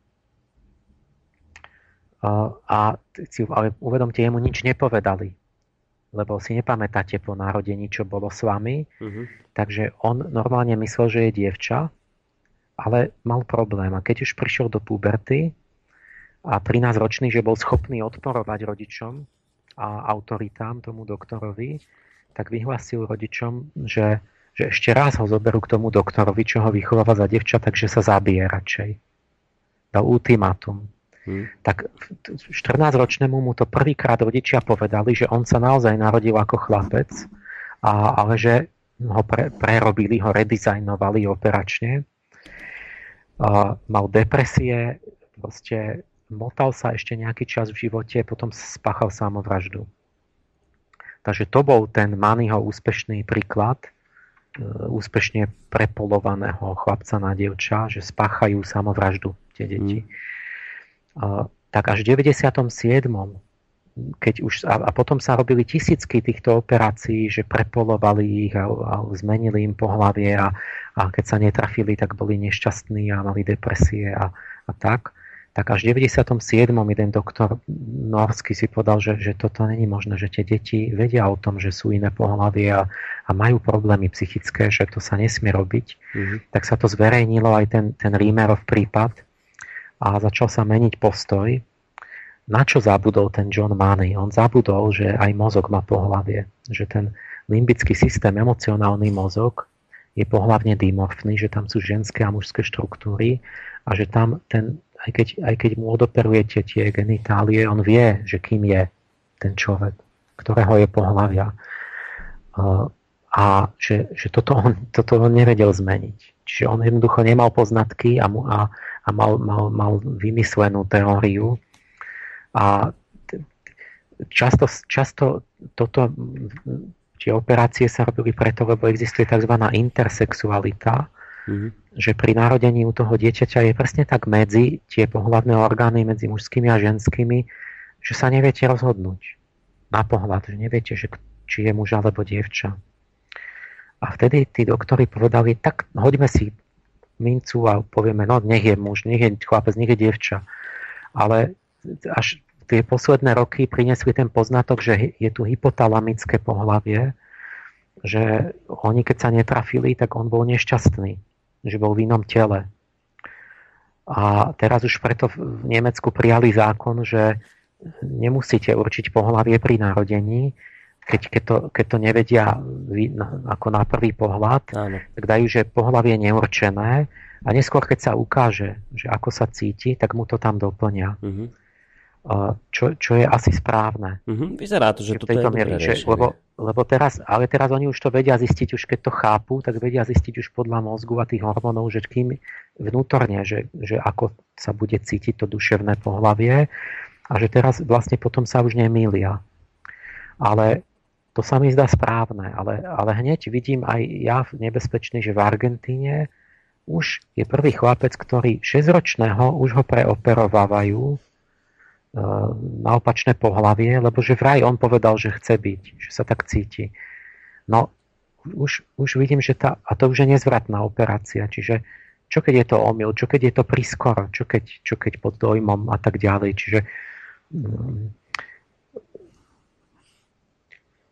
um, ale tento Mani myslel, že to není problém, že aj o tých intersexuáloch vlastne je tam akoby zase tí, tí genderoví aktivisti hovoria, že, že majú ich nechať, že neoperovať ich vôbec, lebo že ich vnúcujú násilím do frustrujúcich dogmatických kategórií ženskosti a mužskosti. Mm-hmm. Ale oni sú, oni sa potom cítia, že oni povedia, ja som muž a chcem byť muž alebo žena, napriek tomu, že mám ne, nejak to nevýrazné to pohlavie a tak, lebo, lebo to je v duši, to tam je. Tam, tam sú vnútri tie kategórie muž, žena, slnko a, a, a mesiac a toto. Aj keď, keď budeme hovoriť o tej homosexualite, zistíme, že ešte sa môže stať úplne iná vec, ale e, aj tí intersexuáli chcú byť buď ženou alebo mužom, nechcú byť medzi alebo niečo také. E, takže mnohí tam aj v tom filme tam rozprávali, že kvôli teóriu Johna Moneyho tam bol nešťastný intersexuál Viktor, ktorý že redizajnovali ma na mm, dievča, ale ja som chlapec a tak ďalej. Tak, tak už teraz akože sa to tak nejak vysvetlo, ale trvalo to tých 40 rokov. A ďalšia postava, nemyslím, že toto je jasné. Nie? Mm-hmm.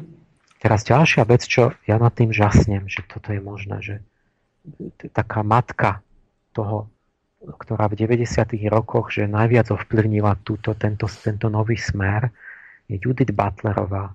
34-ročná profesorka má plno titulov, proste strašne vzdelaná žena univerzitná, aspoň teda oceň titulov má plno a tých vyznamenaní.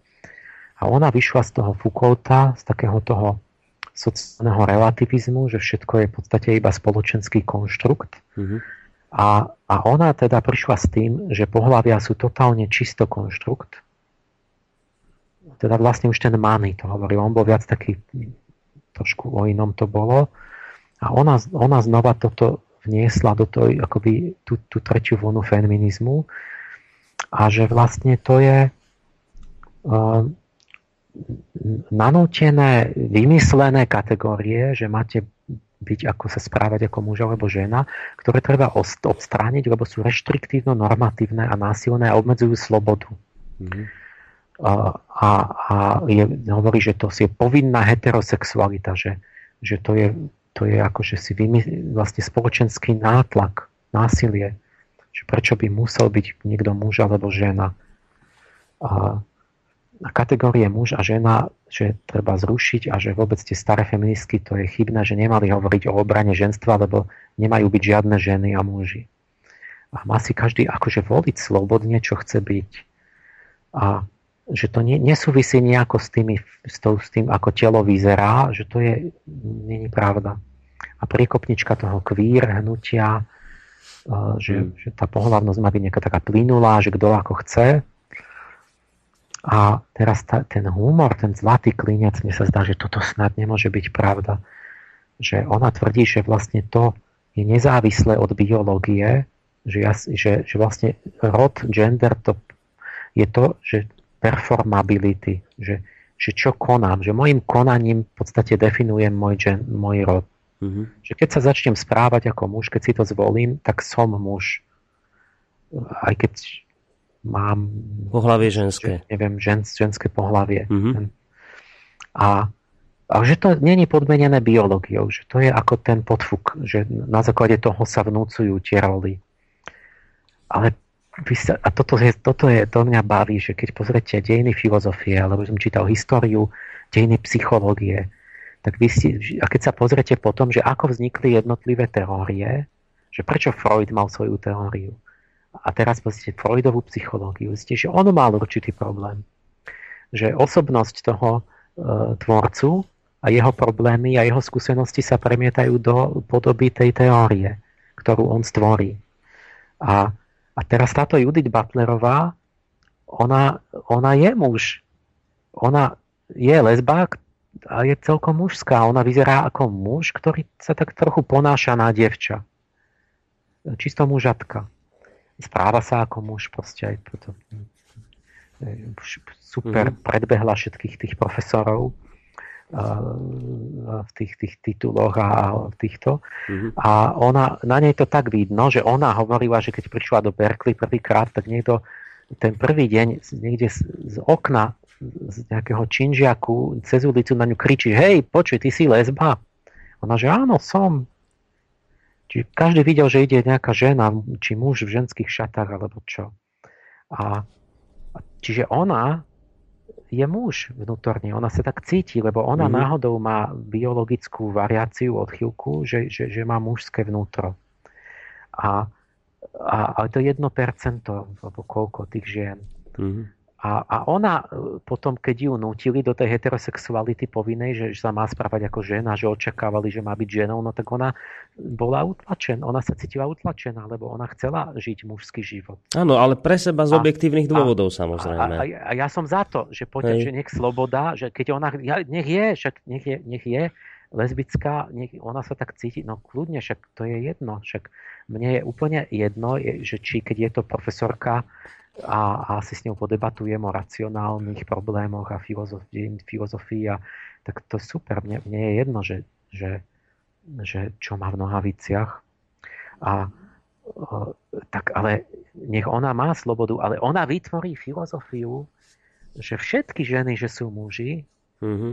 a, a že, že to je vlastne útlak. Že, že jak to, čiže ona, pri, ona tvrdí, že, že to tie ženy nemajú zo seba a že spoločnosť im nahúčala do nich, že sa cítia byť ženami. a, a, a že to není biologicky podmienené. Pritom ona sama veď je dôkazom si sebe, že veď ona, pretože má mužské telo, sa cíti ako, ako, ako muž, že veď celé to vyniklo tým, že ona je biologicky podmienená, že má podmienenú psychiku, má mužský mozog, tú štruktúru, mm-hmm. tak, tak vlastne má mužské myšlienky. A čiže, čiže rozumiete, že ona je dôkaz toho, že to práve vyšlo z biológie, že sa ona inak cíti a, a že to je vrodené, alebo u tých transexuálov. Oni bránia práva transexuálov, ale podľa teórie vlastne by, by nemali existovať, pretože oni boli vychovávaní k opačnému pohľaviu ale majú vrodené pohlavie, ktoré sa nedá zmeniť. Mm-hmm. To psychické pohlavie práve. Áno, čiže z toho, čo hovoríte, to... že je úplne v poriadku, keď sa takýmto ľuďom, keď je to naozaj takáto odchylka od normálu, nechá sloboda, pretože to oni objektívne zo svojich vlastných, samozrejme objektívnych príčin tak pociťujú, ale že stáva sa chyba vtedy, keď sa to celé vlastne tá ich odchýlka ako keby zo všeobecní na celú spoločnosť a snažia sa presadiť cez, tú, cez ten svoj pohľad riešenie pre všetkých ľudí. No a toto by mal byť asi ten konštruktívny záver do výchovy, lebo tam to chcú aplikovať tú, tú rodovú filozofiu, že prečo nie? Veď ona môže byť pre mňa aj mužatka, uh, uh, tým asi nič zlé. Ten, ten, tie, ten rozdiel, že mužský, žens, mužsko-ženskosť, to všetko sú gausové krivky, ktoré sa prekrývajú. Čiže ten medián, ten priemerný muž a priemerná žena sa líšia. Majú iné vlastnosti a je to vrodené, je to už, není to len vychované. Je tam, je tam vrodená mužskosť a ženskosť duševná a potom samozrejme sa rozvíja výchovou alebo nerozvíja a tak. Ale vy výchovou musíte rozvíjať práve to, tie vlohy vrodené a nie niečo iné. Že budú za to, čo nemá vlohy, tak potom to je, to je škoda, to je zlé, že potom nerozvíjate práve jeho individualitu a osobnosť. E, čiže a t- teraz tie Gaussové krivky sa prekrývajú. Proste tu je prirodzený rozptýl, že niektorí e, ženy môžu byť mužskejšie než niektorí muži a, na, a niektorí muži môžu byť jemnejší a devčenskejší než niektoré ženy. Uh, a tam je, a nech je tam sloboda. Oni, to, to proste má, to zvnútra príde tých ľudí. Hmm. A ja potiaľ to súhlasím, že vlastne to nevadí. Ale teraz chybné to zača, začína byť tam, a na tom sme sa aj s tým mojim priateľom zhodli, že, že on to tiež chce tak chápať v tom našom slovenskom hnutí, že ide len o to dať, že nevnúcovať tie roly zvonku, ale nechať slobodu. Že teraz príde tá jemnosť filozofická, že oni nechápajú, oni totiž tým, že vychádzajú z falošného predpokladu, že tie narodené deti sú úplne rovnaké, že to je nepopísaný biely list a že nemajú vlastne žiadne vlohy. Ani také, ani také. Čo, čo už mi znie absurdne, už, už mi ucho trhá, lebo mm. keď vieme, že máme vlohy, že niekto je na jazyky, niekto na to, tak jak by mohli nemať vlohy, že oni hovoria, že čo do pohľavia nie sú žiadne vlohy. No. Tak oni potom chápu tú rodovo citlivú výchovu tak, že teda uh, sa má nechať to dieťa samé rozhodnúť.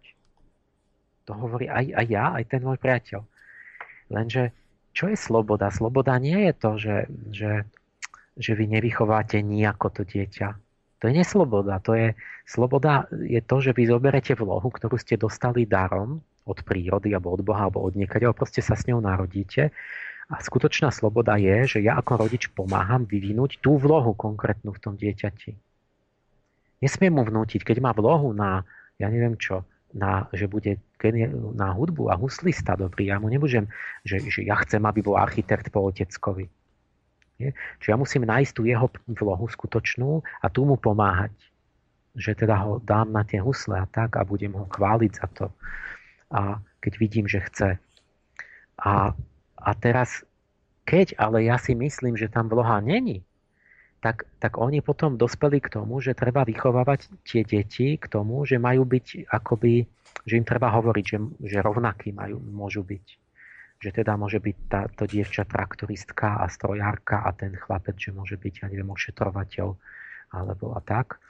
A, A, a teraz oni narazia na to, že vidia, že tí chlapci a tie dievčatá majú rozdiely, že chcú iné. Mm-hmm.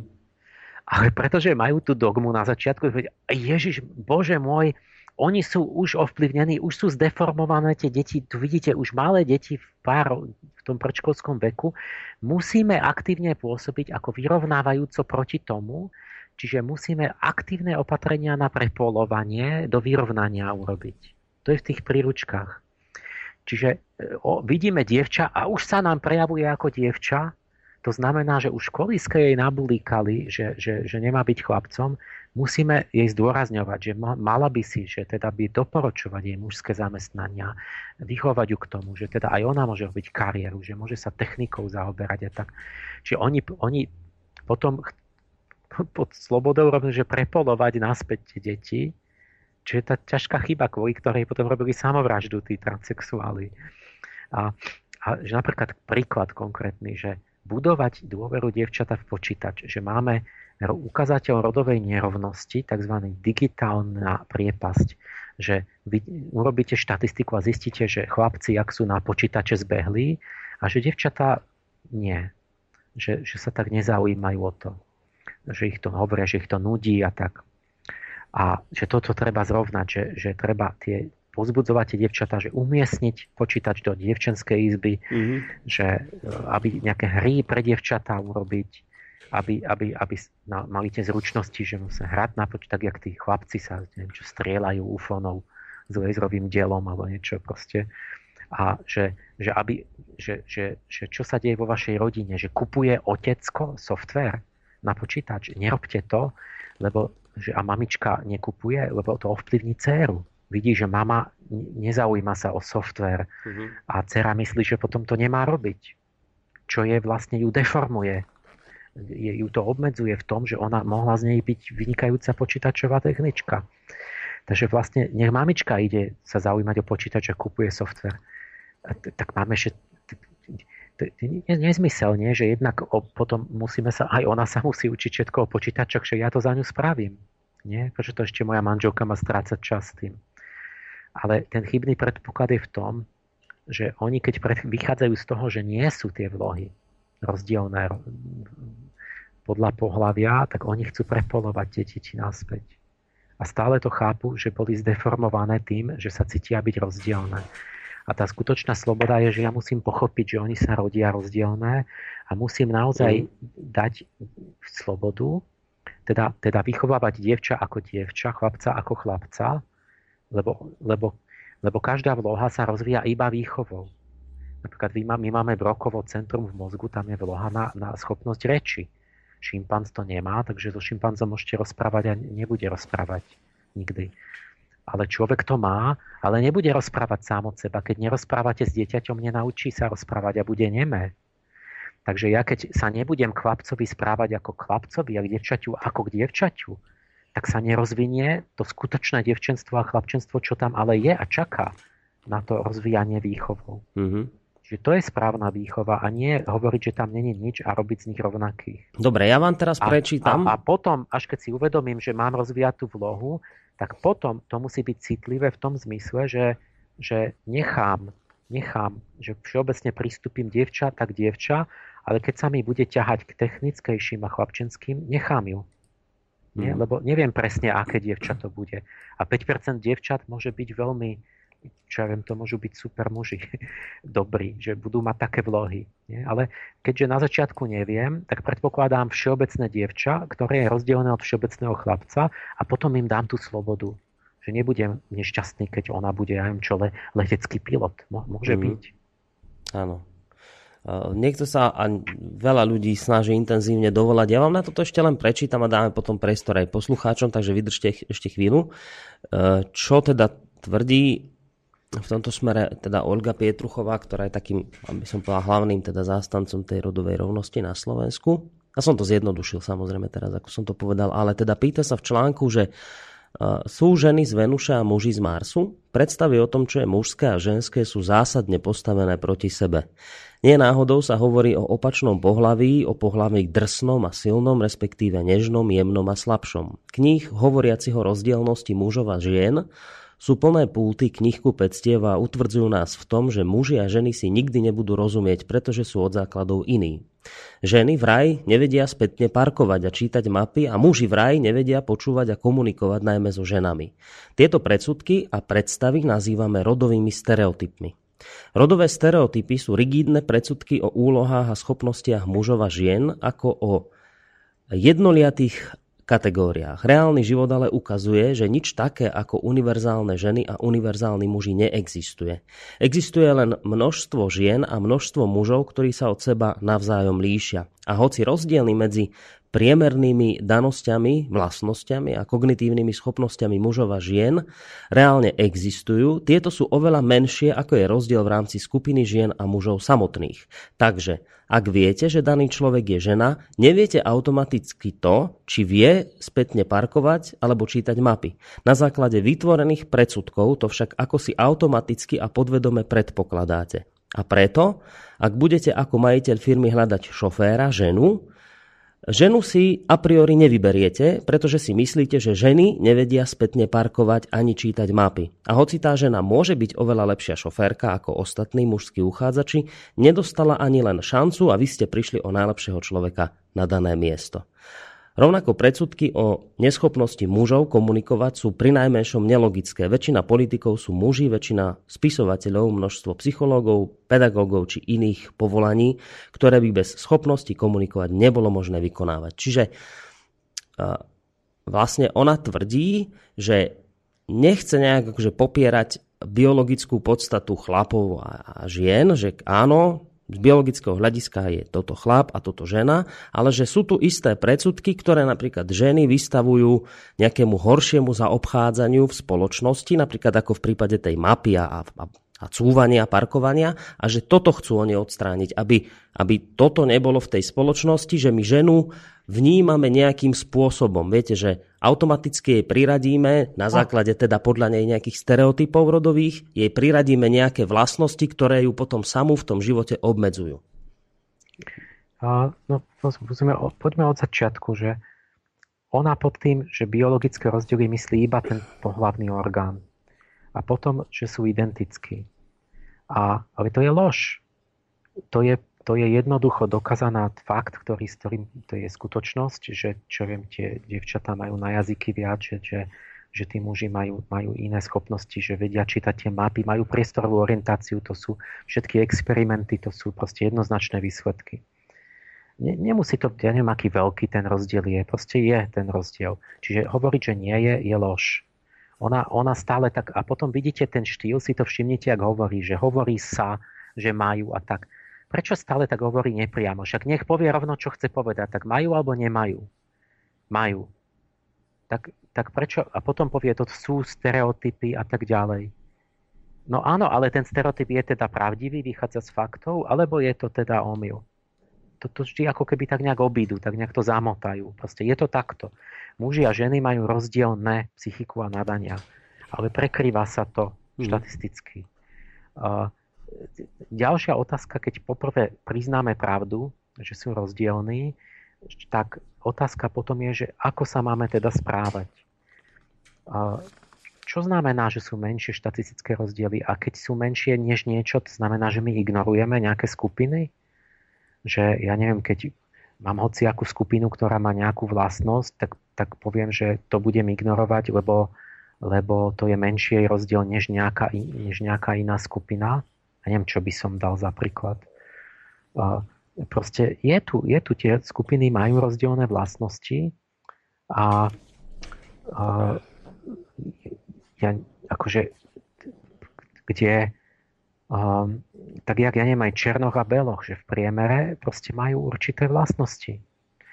A keď vidíte niekoho, že neviete o ňom nič vôbec, tak viete iba všeobecne, vidíte pohlavie, tak predpokladáte čo? Všeobecne priemernú ženu.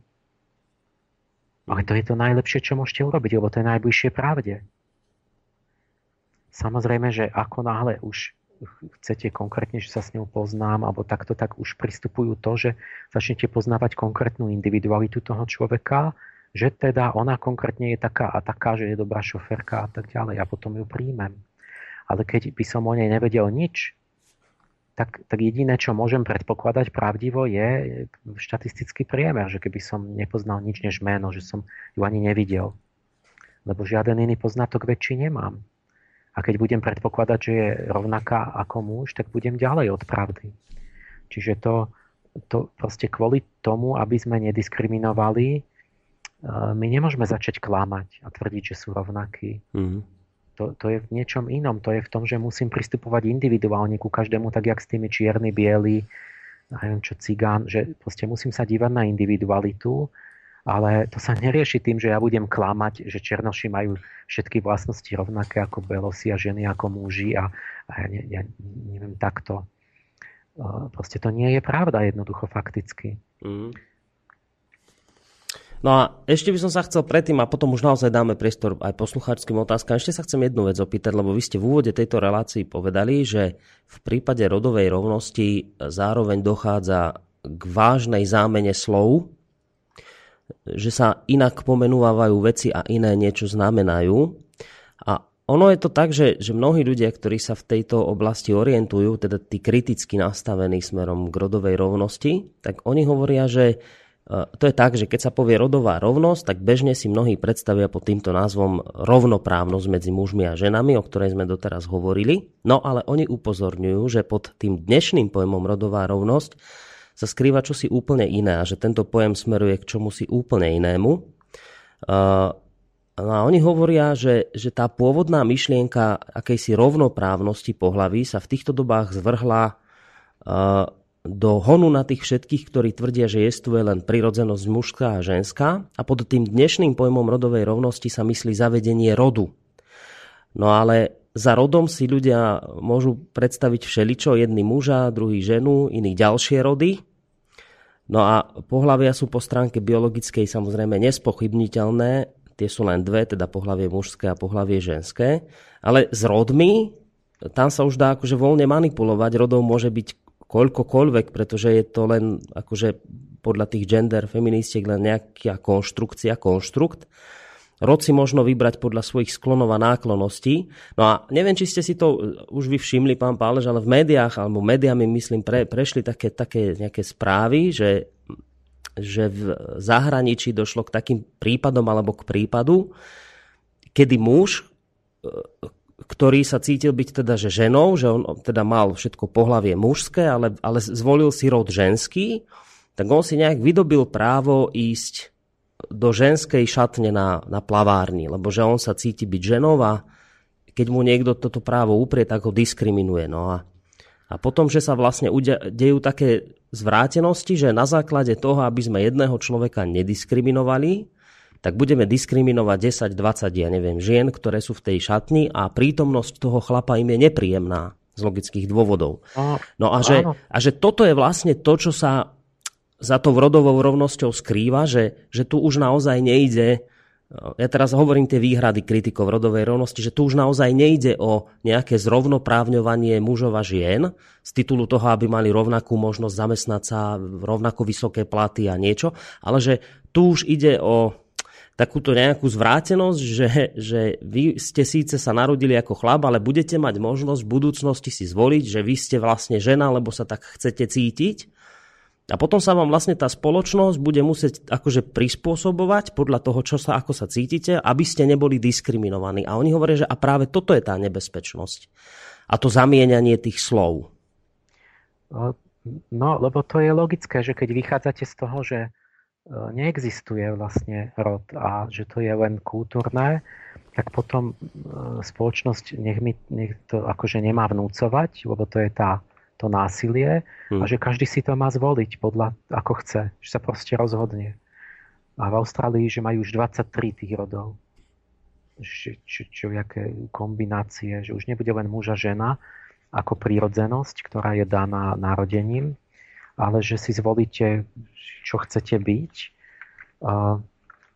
A presne, že sme Španielsku katolické školy už štát ako pokutuje, lebo že sú tam nejakí chlapci, čo si zvolili už dievčenské pohlavie a že im v tej, tej katolickej škole tradičnej im nechcú dovoliť chodiť tým chlapcom v, žen, dievčenských šatách a na dievčenské WC. Hmm. Čo znamená, že už sú po, akoby pokutovaní a sankcionovaní vlastne, že sa dopúšťajú vlastne priestupku proti tej rodovej rovnosti, teda tej rodovej slobode. Že ten chlapec, on je dievča, chce chodiť ako dievča do devčenského WC.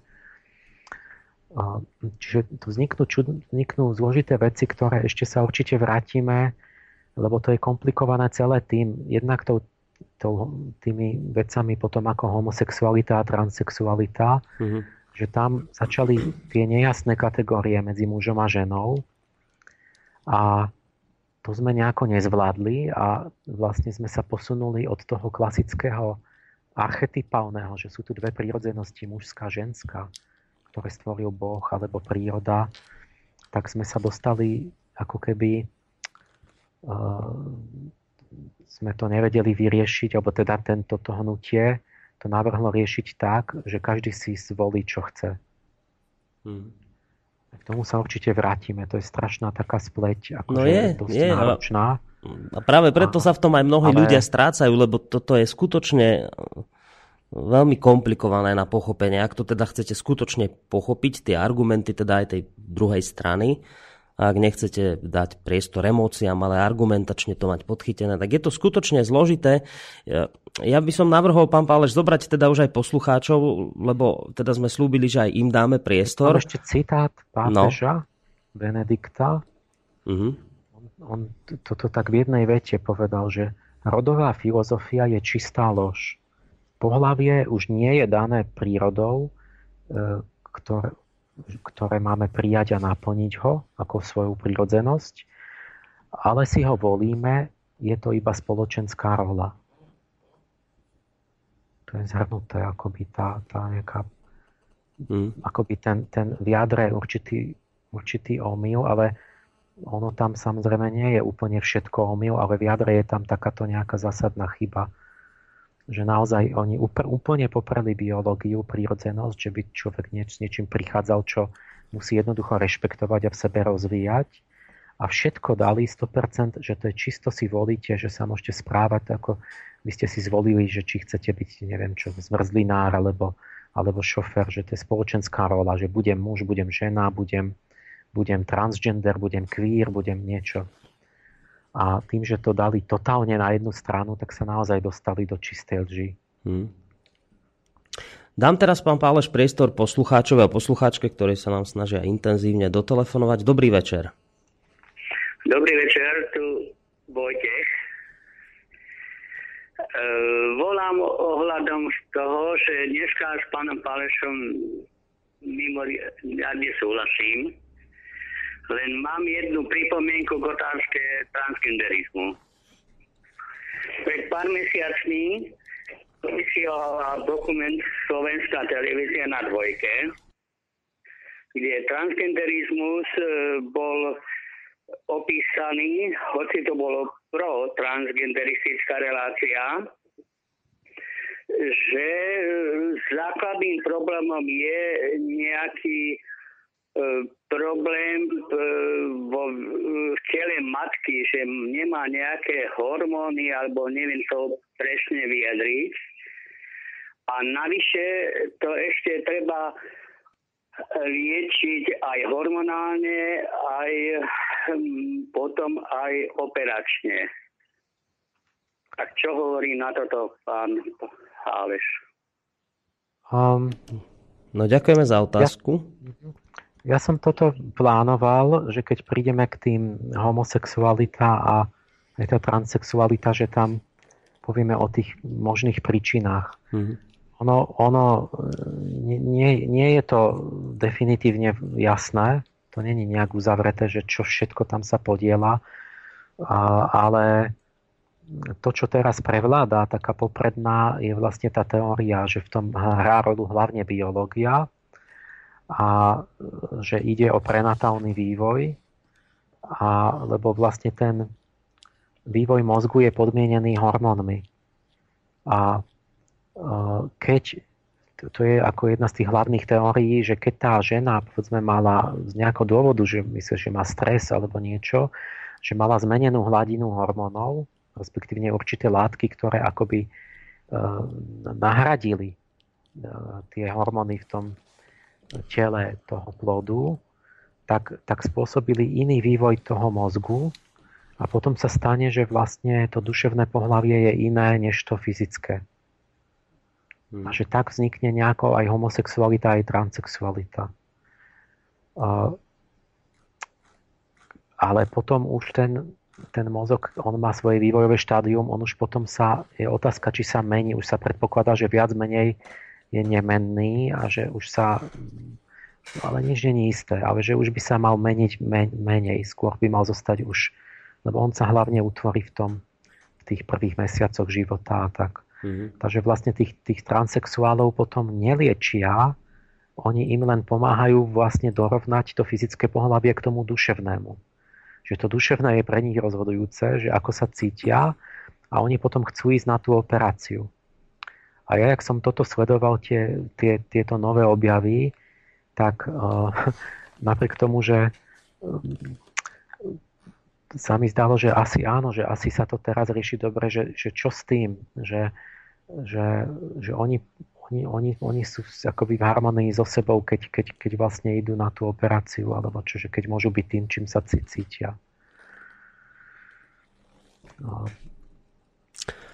Uh, máme tu aj maily od poslucháčov a napísal Juraj, že zdravím priatelia, odhľadnúc od nejakého kresťanského pátosu, celá tá gender ideológia je proste proti prírode a vesmíru, však proste tak vesmír funguje, yin yang, čierne, biele, muž, žena.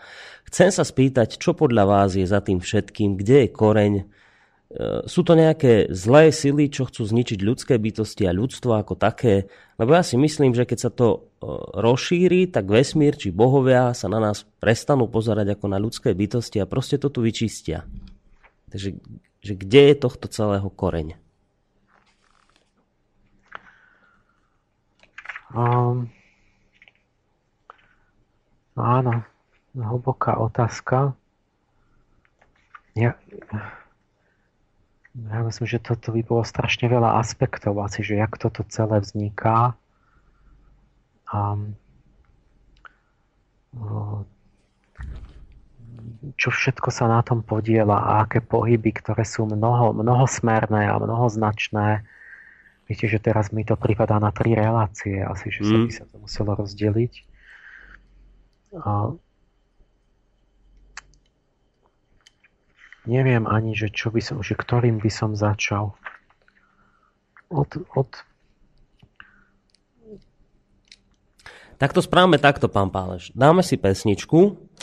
Budete mať taký, že dám vám 5 minút na rozmýšľanie, že čo by ste, teda, čo by ste tomuto poslucháčovi teda uh, odpovedali. No a samozrejme, my potom pôjdeme do záverečnej časti, takže môžete sa pýtať aj k tejto téme, ale aj k téme iný, teda aj na iné otázky, ale možno by bolo dobre, keby sme ostali pri tejto téme dnes, aby sme si to ešte, ešte možno hlbšie vysvetlili. Takže pesnička a po nej sa prihlásime opäť.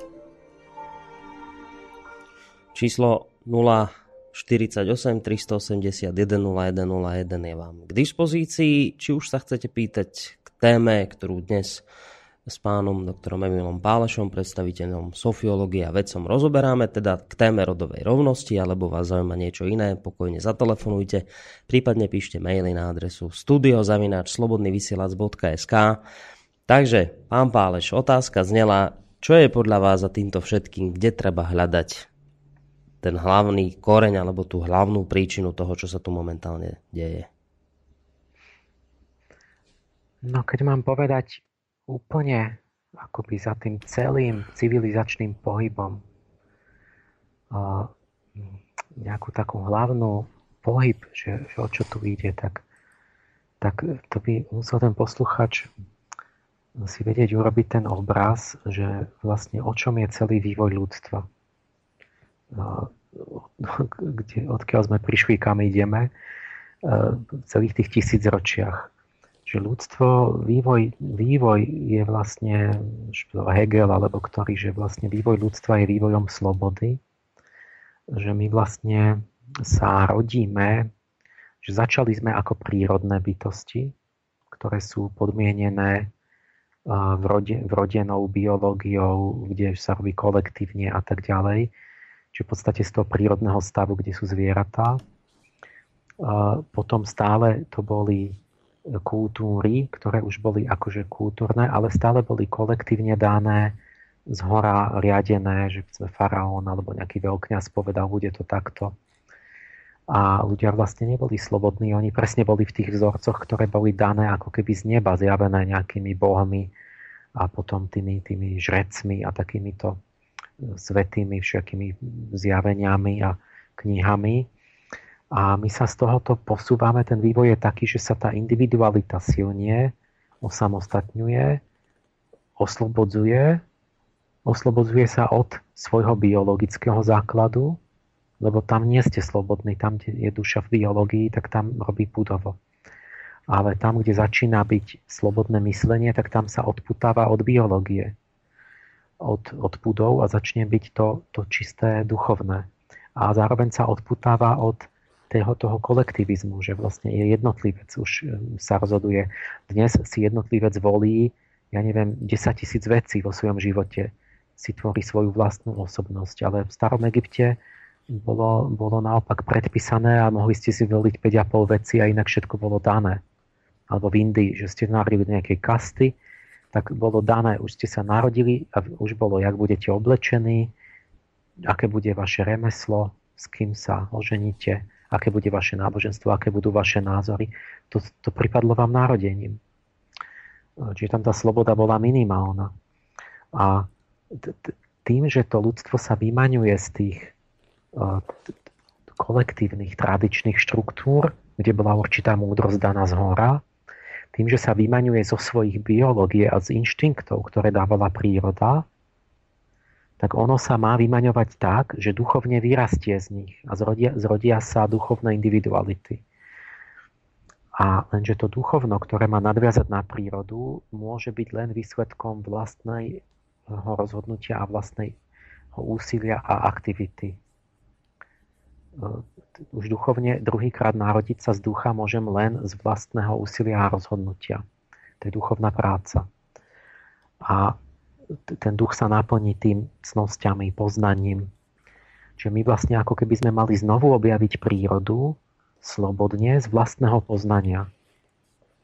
A znovu objaviť všetky tie tradičné mudrosti. To je to, čo ja robím v tej mojej škole. Že ja dospejem viac menej k tomu, čo tradičné náboženstva často, ale k tomu dospejem teraz ja. A to je ten rozdiel. Cez vlastné schopnosti, cez vlastné poznanie, skúsenosť. Či už to nie je dogma zvonku, alebo nejaký inštinkt, ktorému nerozumiem, ktorý ma riadi, lebo vo mne pôsobí nejaká bytosť alebo nejaká. A my toto nerobíme. My neplníme e, ako ľudstvo ten, ten zmysel vývoja. My, my, my deje sa to, a to je apokalypsa, že časť ľudstva sa chce vyvíjať a nadviaže na to, že, že duchovne je ako chce žiť a časť nerobí nič. Oni sú duchovne pasívni, tam to spí, nebyť nič. A oni len sa akoby, oni sa nevyvíjajú, oni sa devolvujú vlastne dole, pretože tak, jak tá príroda alebo tie vonkajšie inštitúcie kolektívne prepúšťajú toho človeka z tej svojej, z tých nitiek, ktorými ho riadili, tak ten človek zostáva akoby na vlastných nohách. A keď on tie vlastné nohy nemá, že necvičí, myslím tie duchovné nohy, tak, tak on vlastne zrazu padá z noh, že, že nás, nás vypustia do slobody, vlastne aj spoločensky, aj biologicky sa odpútava akoby, ale, ale, ale samostatne sa nevie narodiť, že by bol samostatný duchovne že neviem, či rozumiete už. A potom vlastne sa zrazu deje to, že sa ako keby dostávame do zmetku a dezorientácie o veciach, ktoré sa zdali, že boli tradične a pred stovkami alebo tisíckami rokov mm-hmm. jak jasné, že bol archetyp mužský, ženský, slnko, mesiac, uh, Archaniel, Gabriel, Anael či, či Michael, uh, že boli tie, všetky tie, tie symbolika, sošky, že to bolo také, jak také žiarivé, pevné, jasné archetypy. Tí ľudia to cítili. Jednak boli aj vychovaní k tomu, tými, tými tradičnými múdrosťami a jednak to bolo niekde v nich, že ešte akoby príroda im dávala tie, to povedomie tých archetypov. A teraz ako keby strácame, že čo to vlastne je a že viete, že tak jeden krok za druhým, že pýtame, že je vlastne nejaká morálka, je nejaký duch a duša? Je, je, existujú vôbec muži a ženy? Že my, to hlavné za tým je, že my sme toto všetko mali vedieť teraz tým, že by sme sa boli vyvíjali duchovne a, a, a, a už znovu objavili tie, tie veci slobodne, cez poznanie, cez vlastnú skúsenosť, cez to poznanie je vlastne vo, vo vývoji mojej bytosti. A my tým, že nerobíme nič, tá biológia nás opúšťa, sociálne väzby opúšťajú a tá individualita, hmm. ten Ježiško, čo sa mal narodiť, ten, tá, tá žiarivá slnečná bytosť duchovná, tak tá sa tam nerodí, to je nejaký potrat, ne, ne, ne, ne, akoby nedo, nedonosený plod zatiaľ a ten je neschopný ako samostatného bytia. Takže on vlastne je taký poloslepý, polochromý, ničomu nerozumie, dezorientovaný, ovplyvniteľný. Čiže my vlastne ten, to odstúpenie tých, tých vonkajších, akoby, čo nás držalo pokope, musíme nahradiť vnútorným rastom. A toto je to, čo chýba. A potom vonkajšie barličky opadávajú a my zrazu akoby sa tackáme a nevieme, kde je sever. Podobne sformulovala otázku aj Anna ktorá hovorí takúto vec, že z rozprávania pána Páleša myslím si, že každému normálne zmýšľajúcemu človeku musí byť jasné, že gender ideológia je nezmysel. Pýtam sa, keď sedliackému rozumu je toto jasné, ako je možné, že naši politici, u ktorých by sme predpokladali, že majú aj nejaké to koliesko naviac, keďže sme si ich tam zvolili, a oni to nechápu. Alebo čo je za tým, že je pre nich tak dôležité presadiť túto ideológiu? O, o politiku sa je, že nemajú ako obyčajne, nič nečítali a nemajú poňatia, za čo hlasujú. Že on im sa povie, že ide o ľudské práva a tak niečo sa... No, jasné, dobre. Často toto ste mali prípad. On nevie. A, a, a ja neviem, a možno je za tým niečo ďalšie. Možno, možno, ja neviem, že tie lobby nejak, že peniaze na to idú, tak potom už tam majú uplatnenie, alebo ja neviem, čo všetko za tým akože v, snáď aj za tým na konci niekde ten diabol, čo plánuje nejaký rozklad, ale tam, tam všetko, tam môže byť 20 príčin, také, čo sa tak nejak skladajú. A, a, a, ale hlavne nezabúdajme, že tam treba rozlišiť pravdu od, od, od nepravdy, že kým, kým je to domotané, tak potom stále je to také, že uh, je tam zásadná chyba v jadre, ale nie, nie že by všetko bolo zlé, to treba oddeliť. Mm-hmm. Že povedzme, tá Olga má pravdu alebo nie. E, ide o to, že treba oddeliť, že áno, veď niektoré tie roly sú vymyslené kultúrou určite a možno sú niektoré nesprávne. Že napríklad, keď si, ja neviem, čo sa hovorilo za 19. storočí, že ženy sú tak blbé, že nemôžu študovať alebo niečo, no? Tak, tak to sme odstránili, lebo zrejme to tak není. Ale takže naozaj treba rozlišiť, čo je ten rod a čo je, nes, čo je len kultúrny zvyk, ale potom sa musím už ešte baviť o tom, či teda je ten kultúrny zvyk ale dobrý alebo zlý. Mm-hmm. Lebo iba tie zlé mám odstrániť, aj keď je iba kultúrny. Ale odlišiť, že tam je biológia a to že to musím rešpektovať, tie vlohy musím rozvíjať. Nemôžem povedať, že to tam nie je. Takže o to rozlišenie ide a potom v tom bude jasnejšie, ale najväčší hriech je to, a to je absolútny hriech, že Olga a spol, oni, o tom, oni nedebatujú o tom, oni odmietajú debatovať, oni, oni debatovať o biológia tam není podľa nich a všetko je kultúra a keď je niečo kultúra, tak všetko je zlé, všetko treba dať preč že oni odmietajú vecne rozlišiť, že teda tu, to dobré od zlého, to o tom nikdy nie je reč. Stále sa len poukazuje, že sú tu rozdiely a že teda, keď je niečo rozdielne, tak je to zlé a že treba dať peniaze na to, aby tie rozdiely neboli. Ale tam proste logika úplne sa preskakuje plno logických krokov, mm-hmm. že mhm. prečo rozdielne niečo je zlé a, a jak môžem poprieť biológiu a tak. Mm-hmm. A milný pre... Tam, a podľa treba, vás... To není, že celé to zavrneme, tam treba ísť do konkrétna a urobiť mm. poriadok, že, že čo teda ísť k veci, že čo sú tie veci, čo sú kultúrou nanútené ženám a sú nesprávne Áno. a tie odstrániť a prečo sú nesprávne a čo je správne a čo je, biologi- čo je správne nechať a čo je biológia rozvíjať, lebo to, mm. to, to, to nemôže proti prírodzenosti ísť. No tak keď teraz o tom hovoríte, tak ešte jeden taký názor, čo som našiel, teda čo tvrdí pani Pietruchová, že, že rodová rovnosť e, odstraňuje bariéry a hranice a prispieva k osobnej slobode každého z nás. Človek predsa nie je robot program, programovaný spoločnosťou. Každý a každá z nás sme jedineční s vlastnými predstavami o živote, vlastnými schopnosťami a vlastnými snami. A ak máme slobodnú a slobodné možnosti rozvinúť ich, je potom je to prínos nielen pre nás samotných, ale aj pre celú spoločnosť. A že tie tradície a rodové roly fungovali tisícročia a preto to má byť tak aj teraz? Že vraj rodová rovnosť je proti odkazu Cyrila a Metoda? Nuž, dom postavený pred tisíc rokmi v pôvodnom stave môže v súčasnosti slúžiť už iba ako múzeum, ale pre bežný život už vhodný nie je. Prečo by sme teda mali chcieť žiť v takomto dome? Toto je, ja neviem, čo mám by som ju neurazil, že e, toto sú keci polointeligenta. To, to sú, čo to sú za keci, ako plítke, prázdne? Čo tam rozpráva? Že kto povedal, že to má byť preto len tak, preto, že to bolo tak v minulosti? Veď hovoríme o tom, že sú tu vrodené biologické e, sklony a vlohy. Nie? Nehovoríme, že to má byť preto, lebo to tak bolo v minulosti. A a čo znamená sloboda? Že to všetko tak krásne znie, ale vidíte, že keď idete konkrétne na, na, na skutočné, že čo je dobré a zlé, zistíte, že sloboda není to, že vy idete proti svojej prirodzenosti. Že ja keď budem mať nadaného huslistu a ja, ho, ja mu poviem, že musíš byť slobodný, nesmeš byť huslista, alebo ja, ja neviem, že budem ho vychovávať inak. Uh, proste sloboda je v realizácii mojich potenciálov, čiže mojich vloh, čiže o čom ona rozpráva že, že Rozumiete, že ja musím zistiť, čo je tá vloha a tu musím dovoliť rozvíjať a nie hovoriť, že nemá vlohu a že to je vymyslené a že, a že to nemá byť. A, a vôbec jak ona došla na to, že každá kultúrna funkcia, keď niečo bolo, že to nemá byť, alebo čo? Že to nie je dobré, že kultúra má svoju funkciu.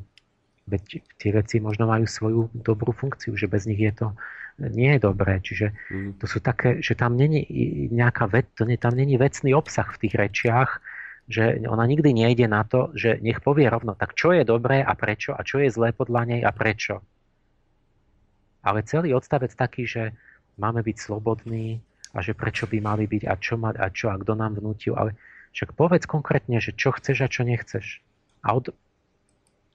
aby na to došla. Mm toto o tom sa musí, to, lebo to je také, že čo, čo všeobecne, tak čo sa tým myslí, tým, čo navrhuje konkrétne teda. Ako náhle ideme do konkrétneho, tak potom zrazu sú tam chybné návrhy. Mm-hmm. Miro nám napísal, keď to zrejme súvisí s tým, keď sme sa bavili, že teda čo môže byť za tým, že prečo vlastne toto vzniklo, tak on, on píše, že, že páni, a nie je to tým, že niekomu vyhovuje, že sa tu presadzuje rozdeľuj a panuj? Že viete, že ako keby to bolo, aby sa nejakým spôsobom rozdelila spoločnosť, aby ľudia, neviem, či nedržali spolu, že či by toto za tým nemohlo byť sa pýta. Hmm. Uh, no s tým mocenská téma, tam oni začali už tie feministky, tá Virginia Woolfová, že, že že tu je niečo, že je tu nadvláda mužov a, a, že, a oni vlastne to teraz hovoria, že vlastne tie rodové roly muži vymysleli na to, aby držali ženy v podriadenom postavení a, a mali ich ako také nejaké, neviem, či služky alebo objekty alebo čo. A nad tým sa treba zamysleť, či, či teda fakt nejak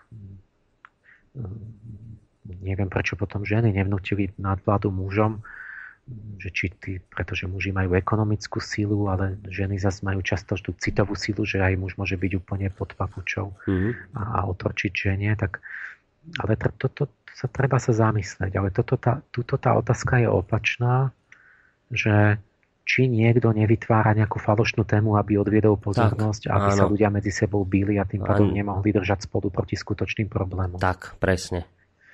A tak asi aj to, niekto aj, aj to takto možno, aj sa mu to na to hodí, aj, to, aj, aj ten dôsledok je taký. Ale, ale, ale určite nie, že by to jediné niekto, že tam, tam mnoho príčin, ktoré asi prispeli k tomu, že, že je takýto diskurs, že sa takto, takto melie, že, že jedna príčina bude, že naozaj niečo není v poriadku s tými ženskými hodnotami, že treba niečo tam napraviť a, potom sa nabalí na to všelijaké príčiny, kalé, nekalé, rôzne, ja neviem, niekto si robí takto kariéru očividne, že, že má všeobecné keci a reči a vôbec ho nezaujíma, že či to je prospešné, či to je pravdivé. To evidentne vidno, že mnohí tí aktivisti to takto berú. A ja neviem, čo všetko, také, také možno spletené motívy, ktoré, ktoré vedú k tomu takému výslednému javu, k tomu pohybu. Mám tu aj otázky, ktoré e, nesúvisia s touto témou, ale keďže sme už v tej záverečnej e, časti, tak ich prečítam. A dnes je zase teda ten sviatočný deň, píše poslucháč, kedy budem môcť počuť pána Páleša. Chcel by som, aby ste mu tlmočili moju otázku. Anielov duchov času často spájal a identifikoval so znameniami horoskopu božstvami gréckej či rímskej antiky. Vedel by pán Páleš priradiť naše slovenské božstva k duchom času, ak sa to teda dá? Myslí tých jednotlivých bohov? Uh-huh. Zrejme, že Perún a, a áno, a áno. Um, k tým archanielom ich priradiť? K duchom tak, času. No, no ducha, ja, ja mám duch času všeobecný pojem, čiže ja, ja vlastne mám tých, tých sedem tých sedem archanielov, že to, to, to oni sú duchovia času.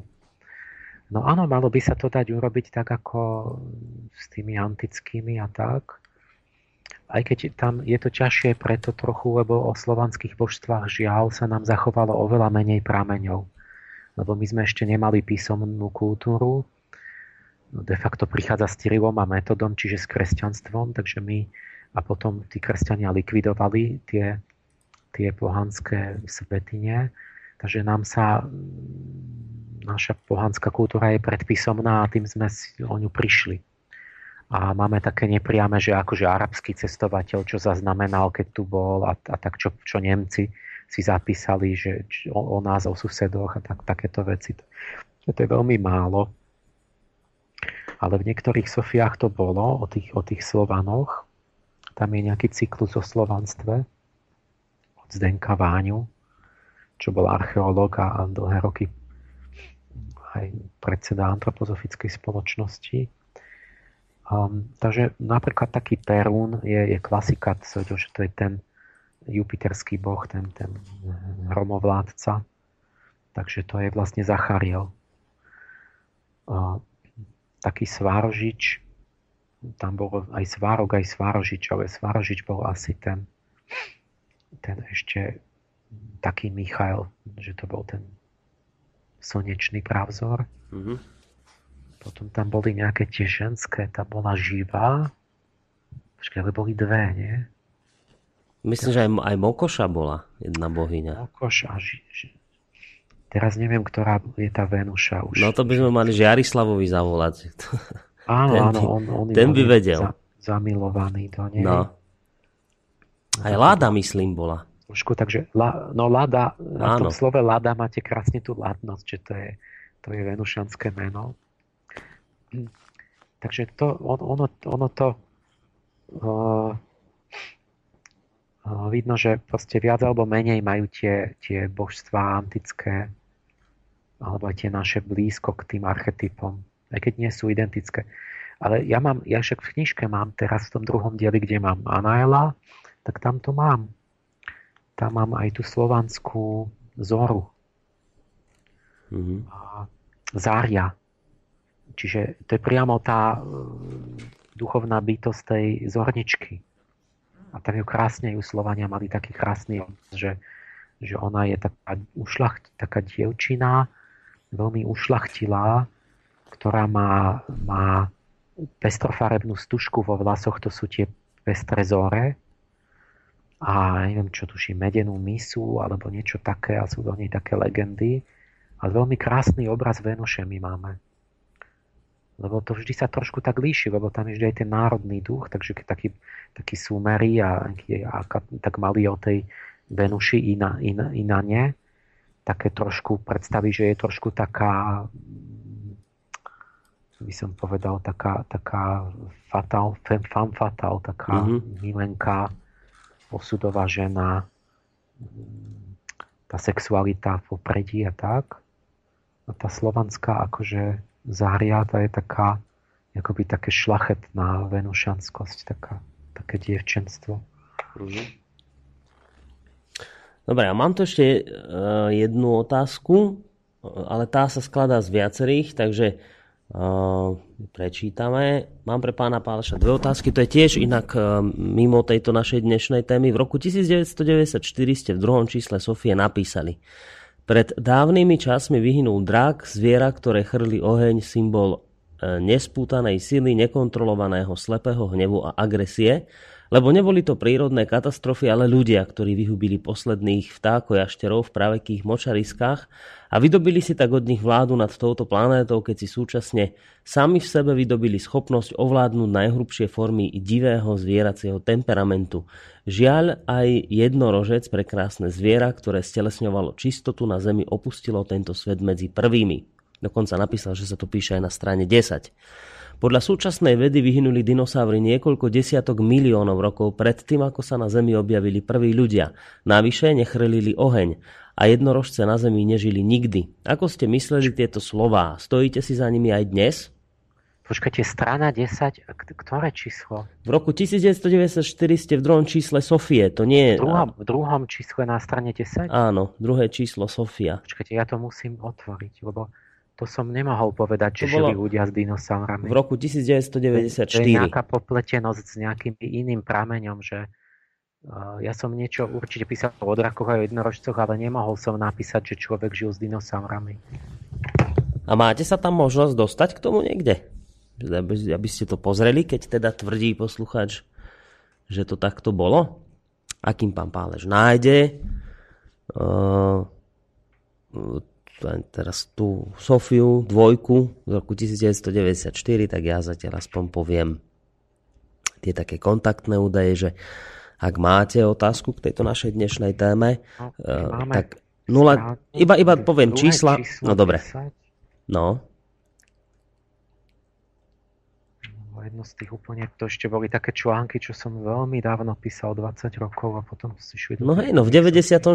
ste to vraj mali napísať. A to už boli vtedy staré, lebo to som len mal, čo som mal hotové, som potom dal do tých prvých, prvých čísel, také, také ešte veľmi mladistvé, takže som sa mohol dopustiť aj mladistvých ešte intuícií, ktoré sa nemuseli vždy potvrdiť ale kde to, kde to ešte musím to nájsť, kde to je? No 10 strana. Už mám, ale nevidím, že v ktorom stopci.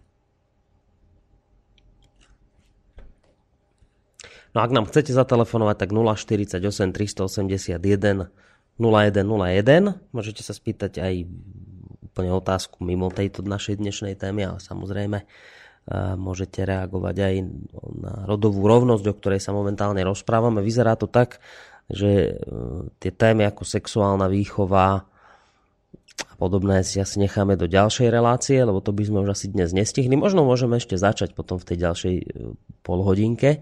A v každom prípade môžete písať aj maily na studiozavinač.slobodnyvysielac.sk No máte to? Pred dávnymi časmi vyhynul drak zviera, ktoré chrlí oheň. Áno. Symbol nesputanej sily, nekontrolovaného slepého hnevu a agresie. Aha. No, tak je to Píšem tak ako... To no? Ľudia vyhubili posledných vtákov a šterov. Oni vládu nad planetou, keď si žijem zvidíme schopnosť. Um, človek spôsobil ako jeden z vyhubení mamutov, ale to sa vie. A potom ešte aj druhá otázka, ale to tu zodpovedíme potom, keď Uh, áno, ja som už na to zabudol, to už fakt je 25 rokov, že som to písal. Toto, ja som to musel myslieť tak vtedy, že ja ešte som uh, hovoril o tom, čo tu je celý ten kontext, tak to ma to zodvajnili našu analogiu medzi zvieratami a duševnými silami ešte ďalej. Duchov, ja tu hovorím o tom, o tom, o tých vnútorných vrstvách toho človeka a tam ešte akoby sa prekryvám s tým obrazom o tej, čo majú uh, tých, tých lemurií, že vlastne tam človek bol už na Zemi, ale nie fyzicky, to nie, nebolo myslené fyzicky. Teda fyzicky, ne, nebol vtelený, ešte nebola podoba, akože ten, tá fyzická podoba bola v štádiu, v podstate tam, tam vznikli tie prvé tie, tí lemúry a takéto tie, tie primáty, čo potom smerujú k opiciám. Ja som mal na mysli asi to, že tí ľudia už tam boli, ale ešte neboli v tej celkom sfyzičnenej podobe, ale že tie, tie ohnivé sily v tom veku škorpióna pôsobili a súviseli s tými ohňovými katastrofami a aj s tými ako drákmi, s tými dinosaurami. Ale t- teraz už ani mne není jasné úplne presne. No, no ťažko sa teraz vrácať k 90. rokov, čo no. to vyšlo a vtedy už to bolo staré nejaké roky. Mm. A, ale Čiže nie, nie, netvrdím ja, že, oni, že to boli normálne už v tel, nejaké, že, že by tam už ľudovopy behali s tými dinosaurami, lebo mm. vieme, že to není, že tie fosílie nie sú v tom období. Ale ja som smeroval ešte do veľmi tých vnú zvieratá mm. a tí, tí ľudia tam už boli akoby duchovne, respektíve tak už jemnohmotne, že boli akoby vtelení do nejakej jemnohmotnosti, ale ešte nie úplne. A, a preto aj s tým jednorožcom tu hovorím o tom, že ten jednorožec existuje, ale je to duchovné zviera. Neviem, čo to tam už citoval ten čitateľ, nejaký iný, iný kontext. Nie, nie, jednorožec fyzicky neexistoval. Hej, hej, toto tam Ale toto, to je úžasná téma. Ja som to teraz spracoval, lebo už sú nové veci o tom, že taká veľmi dobrá štúdia, že to, to je, že ako to teda s tým jednorožcom je. Ale to neviem, či sa k tomu dostaneme. Dobre, tak... Ono, on, aj keď fyzicky neexistuje, ja tu smerujem k tým, že sú tu akési duchovné síly, archetypy, ktoré nemusia byť ani vtelené a my ich akoby vnútorne poznávame mm-hmm. a že môžeme mať akoby archetyp jednorožca, to duchovné zviera, aj keď on ako fyzicky nie, nie je na Zemi. Fyzicky ne, ne, nebol. Mm-hmm.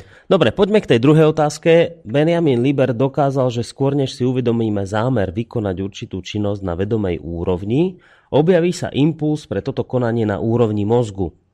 Pre niekoho je to dôkaz, že človek nemá dušu a slobodnú vôľu. Dajú sa podľa vás Libertové experimenty interpretovať aj v idealistickom duchu? No, li, li, on sa volá Libet, tuším. Benjamin Libet. Áno. A ja som sa na to díval, že ja som zažil toto kedysi na konferencii vo Viedni, že vstal e, nejaký doktor, profesor a hovorí pred obecenstvom, že, že páni a dámy, že je mi ľúto, ale že veda dokázala, že človek nemá slobodnú vôľu.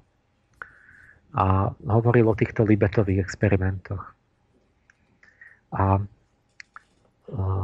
aby trošku vedeli, či poslucháči. On robil nejaké také pokusy, že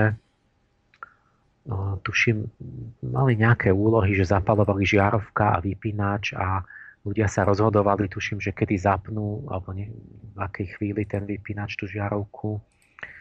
Um, a oni sledovali ten proces rozhodovania a zistili, že skôr než v mozgovej kôre, kde sú tie vedomé myšlienky, kde si uvedomujeme, že myslíme a rozhodujeme sa, že, že predtým, než tam e, sa odohráva tá myšlienka, že idem zapnúť vypínač a e, stlačí ho a vyšlem do motorický impuls, že ruka to stlačí, takže niekoľko neviem, stoviek milisekúnd predtým, či nejaký zlomok sekundy, už v mozgovom kmeni, ktorý je nevedomý a ktorý vedomým neovládame a ten nemyslí, ten má len ako inštinktívne, také budové, tak, že tam už bol nejaký prípravný potenciál, že tam už sa objavili nejaké impulzy, ktoré, ktoré e, predišli tú, to vedomé rozhodnutie. Mm-hmm. Čiže celé to vyzeralo tak, že vlastne nejaké podvedomie, ten kmeň sa rozhodne pre niečo, ale, ale iracionálne a vlastne ako bez našej vedomej účasti. Ten vyšle impuls do kôry a v kôre, kôra vytvorí k tomu nejaké myšlienky, ktoré vlastne sú ako keby len dodatočnou racionalizáciou toho, že ja som túžil tú vec urobiť. Mm-hmm. Že, že kmen sa rozhodne Rozumiete? A tým pádom by bola tá vôľa zdanlivá, pretože rozhodnutie padlo o pol sekundy skôr, než ja som vytvoril k tomu myšlienku, že sa chcem tak rozhodnúť. A, a potom by vyšlo, že vlastne ľudia majú iba ilúziu slobodnej vôle, že sú niečím riadení a že vlastne si k tomu iba vždy došpekulujú myšlienku, že prečo sa tak rozhodli. A, a to, to je veľmi dobrá výzva toto kto má pravdu? Mm. No keby to bola pravda, tak je to dosť teda ako také smutné a potom kresťanstvo je celé v čudu, lebo mm, není slobodná vôľa, tak ani zodpovednosť, ani potom do pekla, do neba nemôžete ísť a tak ďalej. Ale e, to znamená, že nie je to pravda. No pozor, veď mnoho vecí ukazuje na to, že je to pravda. E, ako to je? ono, je to a nie je to. A poprvé si treba naozaj uvedomiť, že najprv, že prvý bod, že, to, že, že do akej miery to, veľkej miery to pravda je. Lebo my sa naozaj nachádzame v ilúzii slobodnej vôle e, a my, my, my väčšinu vecí robíme neslobodne a, do, a naozaj si k tomu iba vymyslíme myšlienku, že sme to chceli. Mne ten z toho, z toho kmeňa ide, že pudy. Neviem čo, že mm-hmm. mám put, jedlo, slásť, toto, toto, toto, to, to sú tie starobilé evolučne. Tak to žijeme, áno, 90%, že ja mám povedzme chuť na niečo a zdôvodním si to, no, lebo by mi to, lebo to preto dobré, lebo kvôli tomu, lebo teraz treba, ja neviem, poznáte to, to sú, ja som mal také vtipy, že sme mali ešte za sociku, tak, že ľudia že chodili píli a hrali na, tak, tak sa smiali, že, že stále je dôvod piť, že v zime, že aby bolo, že, že nie, že nie, nie sme alkoholici, že, že, ale že v zime, že treba, lebo že na zahriatie. No. Že to, to je. A potom hovoríme, hovoria sa smiali sami zo seba, nie?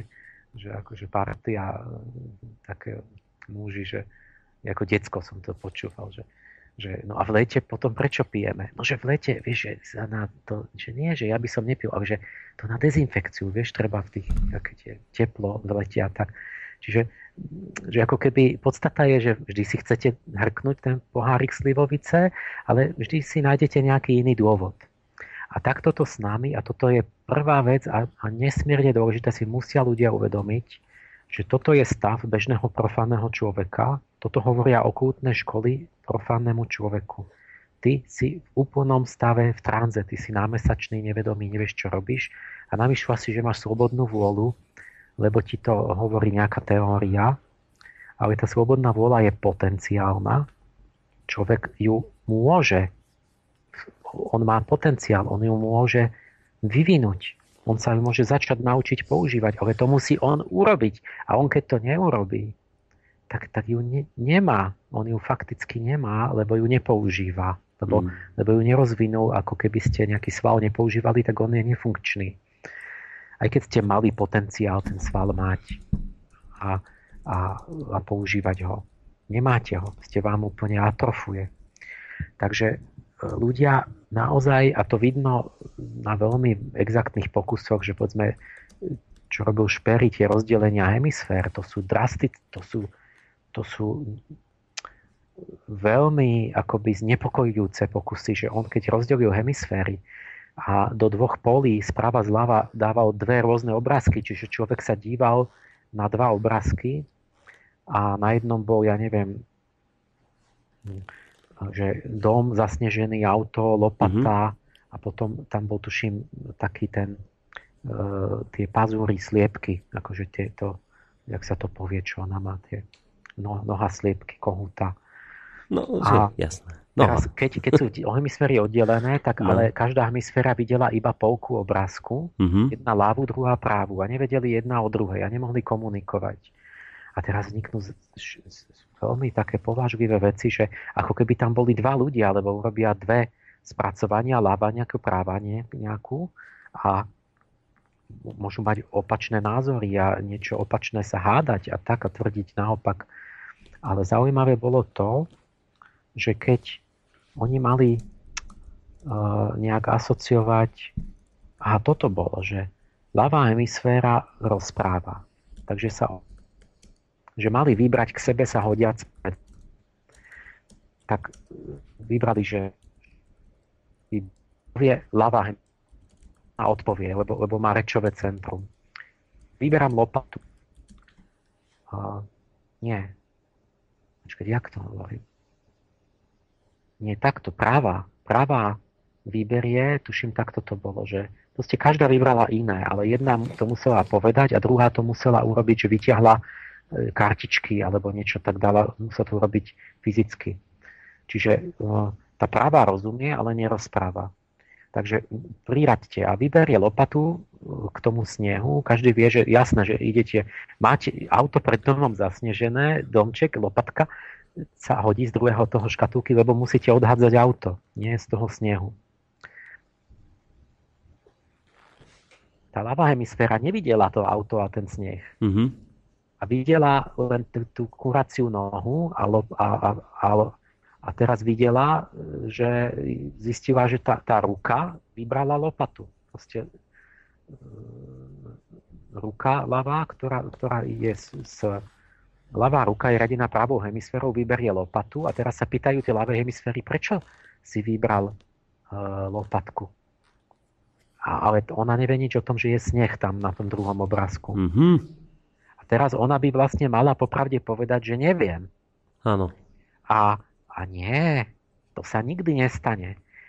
Povie, že nonchalantne a sebavedome povie, eh, lopatu som vybral preto, lebo sa hodí na vyčistenie kúrnika. Aha. Ale to nebola pravda. Mm-hmm. Lebo on vôbec nevie, že to, tú ruku riadila práva hemisféra, ktorá to vybrala kvôli odhadzovaniu snehu. Áno. Čiže vysvítá, na to máte veľa príkladov, že človek si dopl- on si dofantazíruje, on si doplní a keď nie sedí, že napríklad si predstavte, že sa pozrite pred seba na stenu.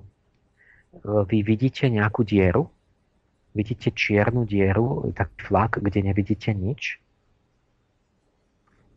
Nie, nikto nevidí dieru, vidíte súvislý obraz pred sebou. Mm-hmm. A, ale pozor, my máme slepú škvrnu. Na sietnici je jedno miesto, ktoré nevidí, ktoré je slepé.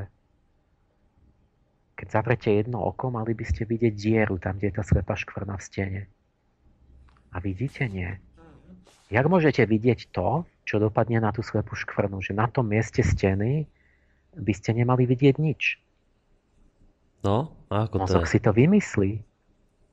On si vymyslí a, a on, si to do, on si to tam do, dovymýšľa. On to doplní. Takisto, ja neviem, každý, keď vidíte nad obzorom, vidíte veľký mesiac. Mm-hmm. Myslíte si, že mesiac ako nebeské teleso, že on sa nafúkuje, že sa zväčšuje? Že on je stále rovnako veľký. A není to ani refrakciou, ani ničím atmosférou. a vidíme väčší mesiac. Prečo? Mozog, vám, mozog si vymyslí, čo on, on, čo on neposiela to, čo vidíte okom. Ja, ja minul som sa úplne nad tým, bolo to aj múdry z chyby, tá relácia, a vždy mm-hmm. vyberú nejaké také málo frekventované slovo a sa pýtajú ľudí, že čo to je. A bolo tam, že, že jedno bolo, že meteosenzitívny a chodili za ľuďmi a oni, teda som už pátral a mi povedali, že vraj to nie, že nie sú až tak blbí teda tí ľudia, že oni vyberajú takých tých čudákov. Ale, ale na tých príkladoch je úžasná vec vidieť, že vy prídete za človekom a opýtate sa, že čo je to podľa vás, čo znamená slovo meteosenzitívny. A teraz na tom to je úžasne si uvedomiť, že čo to je vlastne tá, to, ducho, to, ten slnečný princíp toho seba uvedomenia sa, že keď nikto duchovne vie o sebe vôbec. Že keď sa mňa opýtajú také slovo, čo nepoznám, mm-hmm. tak ja viem o tom, že ho neviem. To je no. tá sokratovská múdrosť, no. čo nikto nemal. Ja odpoviem, toto slovo nepoznám, to som nepočul a neviem, čo znamená. Že ja na to prídem, že, že neviem, čo znamená. Ale ten bežný človek uh, akoby nebol privedomý, on ako keby bol na, v tranze, ako keby bol namesačný, že on nevie o tom, že on nevie, on, že, to, že nevie, čo to znamená, že to Aha. nepočul. A, a každý odpovedá. No. Zistíte, že má tendenciu veľa ľudí odpovedať, že, a, a, že ako keby nejaký automat, jak, jak s tými hemisférami, že, že však samozrejme, že musím vedieť, čo to je, však ja viem všetko, takže odpovedám. Takže mm, meteosenzitívny bude a teraz je. každý povedal, ja si bože, však to je ako v Rorschachovom teste, že každý, e, pretože vôbec nevie, o čo ide, tak si vymýšľa podľa seba. Mm-hmm. To je zrkadlo tých ľudí, takže oni dali otázku takej osobe, ktorá vyzerala taká veľmi nevzdelaná, taká primitívna. A zrazu ona hovorí, že, že meteosenzitívny, to ja myslím, že to sú takí ľudia, co sú ako takíto nevzdelaní, co nic neví. A že on si vymyslí zrazu obsah a vidíte, že tomu naskočí ako jeho podvedomie vlastne. Mm-hmm. Normálne dali takej paničke taká hysterka, taká vyfintená, nejaká taká preafektovaná teta a hovorí, že meteosenzitívny. No, je, no, ja myslím, že to je taký, a, taký šarmantný, taký očarujúci. A že pôjde som do čerta, že oni normálne jednoducho sa premietne im do toho neznámeho slova to, ich povaha. To vlastné ich a, vnútorné. A, a, a že oni sú normálne jak bezvedomí, že on, ich nenapadne, že oni vlastne nevedia, čo to je.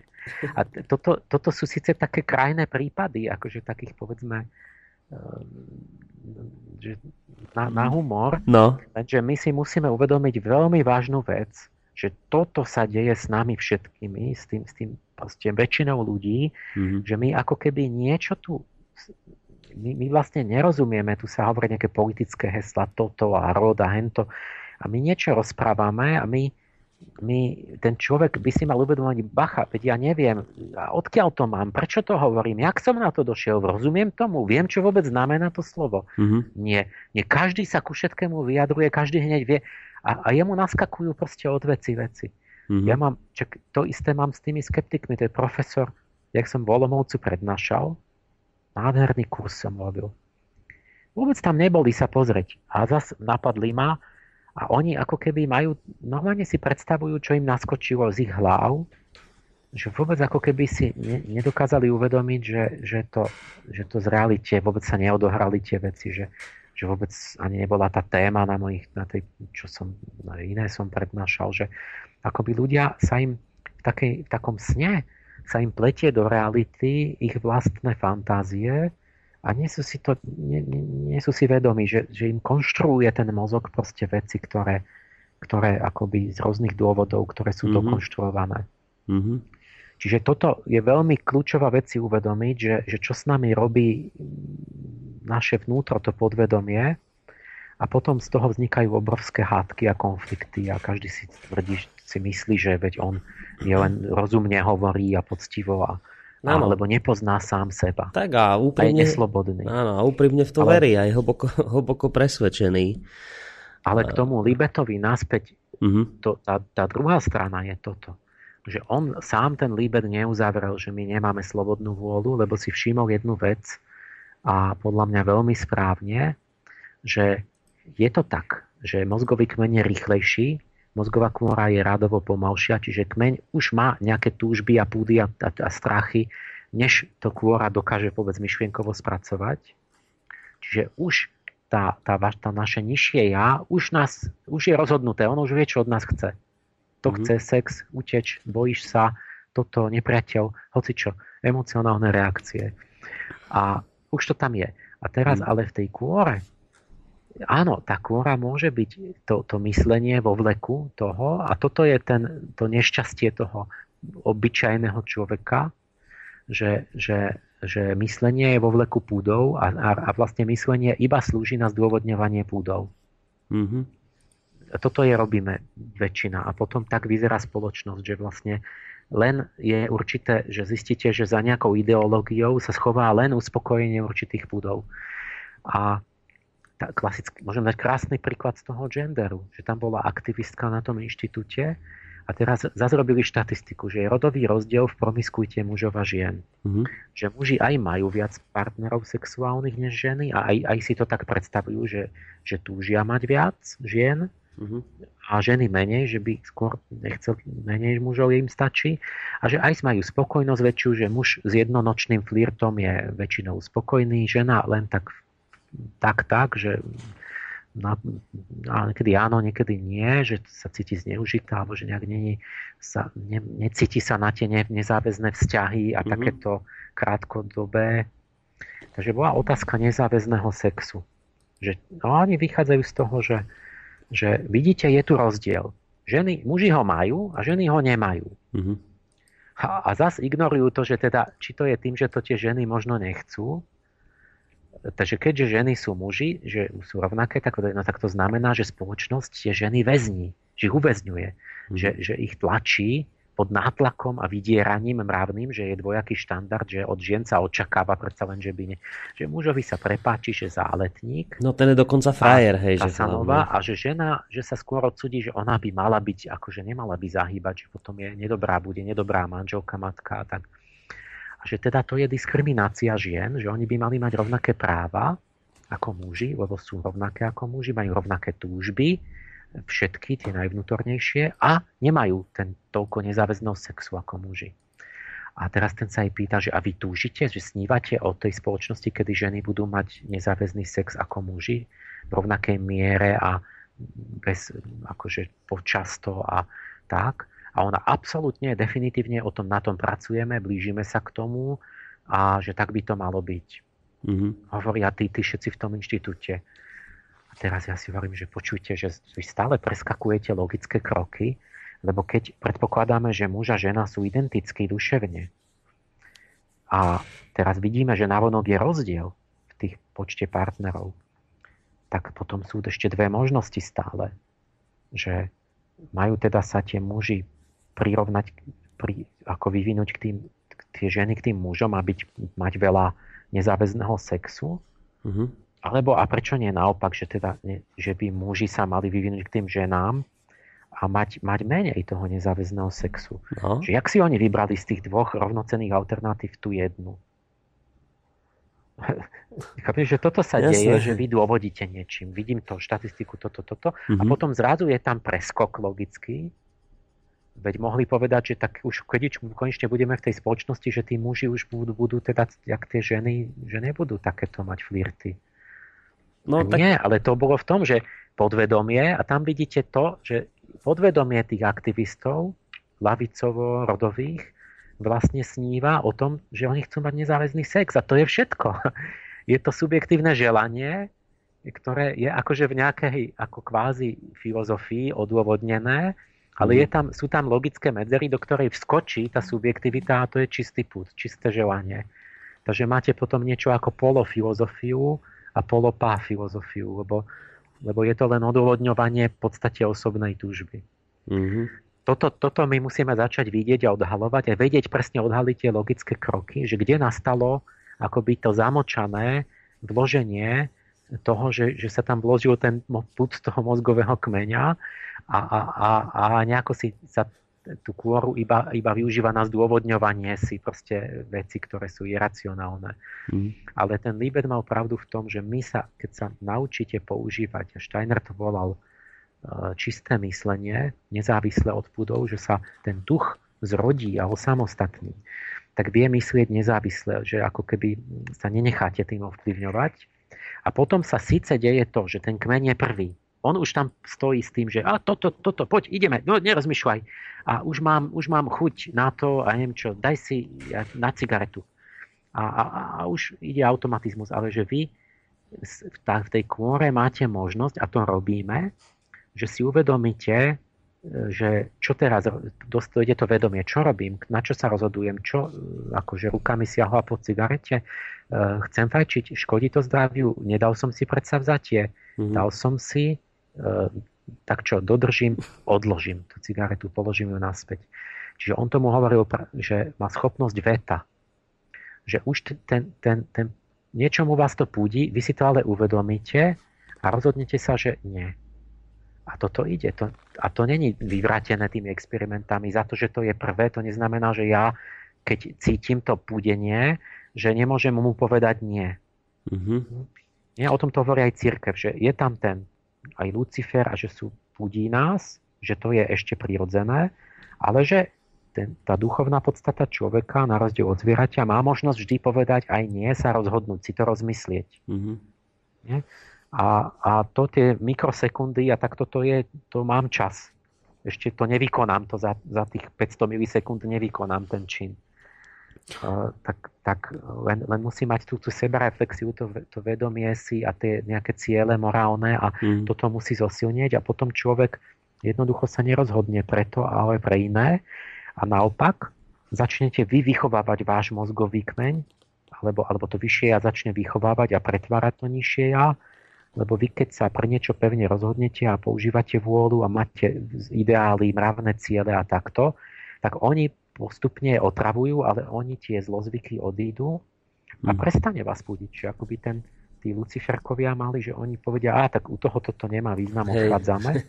a tie, energie, tie energie od vás odstúpia, mm-hmm. takže vás ani, potom už vám to ani nenavrhuje to nižšie ja, lebo mm-hmm. vlastne ste ho začali pret, pretvorili už. No, takže pán Palaš... Môžete to obrátiť, že čo je v našom nižšom ja, keď už sme ľudia, ktorí majú mať to ducha, tak my sme si už zodpovední za to zviera v nás, že ako sme si ho vychovali a či je divoké a či je skazené a či má zlo, dobré alebo zlé zvyky. Takže my sa nemáme čo vyhovárať, že nás niečo pudí z mozgového kmeňa 500 milisekúnd skôr, než o tom môžeme rozmýšľať. Mm-hmm. No, posledných pár minút do konca relácie je tu jedna taká otázka, ktorá sa mi hodí na záver od poslucháča, lebo je to vlastne aj také prepojenie k tej ďalšej téme, ktorej sa budeme venovať o dva týždne alebo teda po sviatkoch. A píše Juraj, že čo teda s tou rodovou rovnosťou, nesúhlasím s tým, ale čo mám robiť, keď sa gender ideológia už tlačí do škôl. Ja nechcem, aby boli moje deti v tomto vychovávané. O, pre, no veď treba takto si o tom hovoriť, ujasniť si to, to v komunikácii, že pre sám sebe, potom bude schopný to aj ďalším ja hovorím, že našou hlavnou úlohou je horlivo sa prieť o pravdu. Mali by sme mať horlivé diskusie, tak jak sa mnísi v kláštoroch preli o tú podstatu anielov na špičke ihly a neviem čo, tak my by sme sa mali prieť o myšlienky, o pravdu a, a týmto tríbiť, zušľachťovať, ujasňovať si to. Keď to bude dostatočnému počtu ľudí jasnejšie a urobia si poriadok, oddelí sa ten, akoby tá strúska tie nezmysly od pravdivého jadra, tak potom nebude problém vlastne aj podľa toho konať v tej spoločnosti. Problém je, keď väčšina, jak si niečo príde zo západu, nejaká príručka, mm-hmm. niektorí si na tom zdá, že sa im to však prečo nie, mám zamestnanie, naprosta väčšina to nechápe, alebo nemá čas sa tým zaoberať, tak potom, potom je to problém, že sa mm. niečo aplikuje a ani, ani nevieme ako. No, presadí a pozrie náš chrbát. Dobre, pán Páleš, čo, o čom bude teda tá najbližšia relácia? Budeme no, sa ešte venovať tejto téme? Myslím, že pekne sa nám črta, nie že uzavrieme rody, ale to tak bude súvisieť ešte s tými orientáciami mm-hmm. sexuálnymi. To sa tak trochu prekrýva, ale dajme si na budúce, že sexuálna výchova a súvislosť medzi sexualitou a zostupmi alebo úpadkami kultúry. To je veľmi kľúčová a tým naplníme, mm-hmm. naviažeme na tú moju veľkú tému, že zmysel lásky, že to nejak súvisí s duchovnou podstatou človeka, že to, tá láska to není o sexe iba. A, mm. a, a, ale dáme to do konkrétnej aplikácie, že jak má vyzerať učebnica sexuálnej výchovy mm-hmm. a či sa to vôbec má volať sexuálna výchova. Uh, lebo tiež, jak Olga, jak sme sa v lete, tu boli tie relácie, tak sa tam niektorí hovorili, že je teda tam niečo nemravné mm-hmm. v tých sexuálnych manuskriptoch. A, a tiež Olga hovorila, že nič tam nie, však je to na mojej stránke a však sa každý môže presvedčiť a sa tam pozrieť. No tak ja som sa tam pozrel a, a som sa presvedčil, čo tam je a zistil som, že čo tam je. Mm. A, a, a, to by sme si povedali, že naozaj som zistil, že to písali ľudia, ktorí sa domnievajú, že sexualita ako nemá nejakú morálnu dimenziu, že to je čisto technická záležitosť. Mm-hmm. A, a vlastne sú tam príklady de facto, čo, čo majú s deťmi na základnej škole robiť, e, ktoré de facto navrhujú, že aj vo v nejakom vzťahu e, že, že de, de facto tam je príklad na to, že prostitúcia, že všetko je morálne úplne neutrálne. Mm-hmm. Čiže no, povieme si na budúce, že, že čo tam je, ja, ja teda by som sa tam v živote nepozrel, ale by som neveril, že to tam je. Mm-hmm. Dobre, a, takže to bude a taká... Že ako by to teda malo vyzerať a že čo by mala byť nejaká taká celková výchova, čo by tú sexualitu správne vyvíjala. Mm-hmm. Dobre, takže budeme sa venovať najbližšej relácii sexuálnej výchove. Prečo je tá momentálne, ktorá sa presadzuje zlá, v čom je zlá, v čom je nesprávna a ako by to teda malo vyzerať. Pán Páleš, ďakujem vám veľmi pekne za slova v rámci dnešnej relácie. A neviem, teraz pozerám do kalendára, že my by sme vlastne mali mať reláciu 27. To je to medzisviatkové obdobie. Bude vám to vyhovovať? Ja myslím, že môžeme mať, pokiaľ náhodou by som nechcel odcestovať. Dobre, takže my uh, sa ešte dohodneme a prípadne potom dáme poslucháčom aj cez našu stránku vedieť. Takže ďakujem vám veľmi pekne. Majte pekný sa pekne večer, do počutia, pekný večer aj vám. No a pekný večer a takisto samozrejme aj príjemný zvyšok víkendu vám spolu s Emilom Pálešom, predstaviteľom sofiológie a vedcom praje aj jeho pravidelný spolumoderátor Boris Koroni. Do počutia.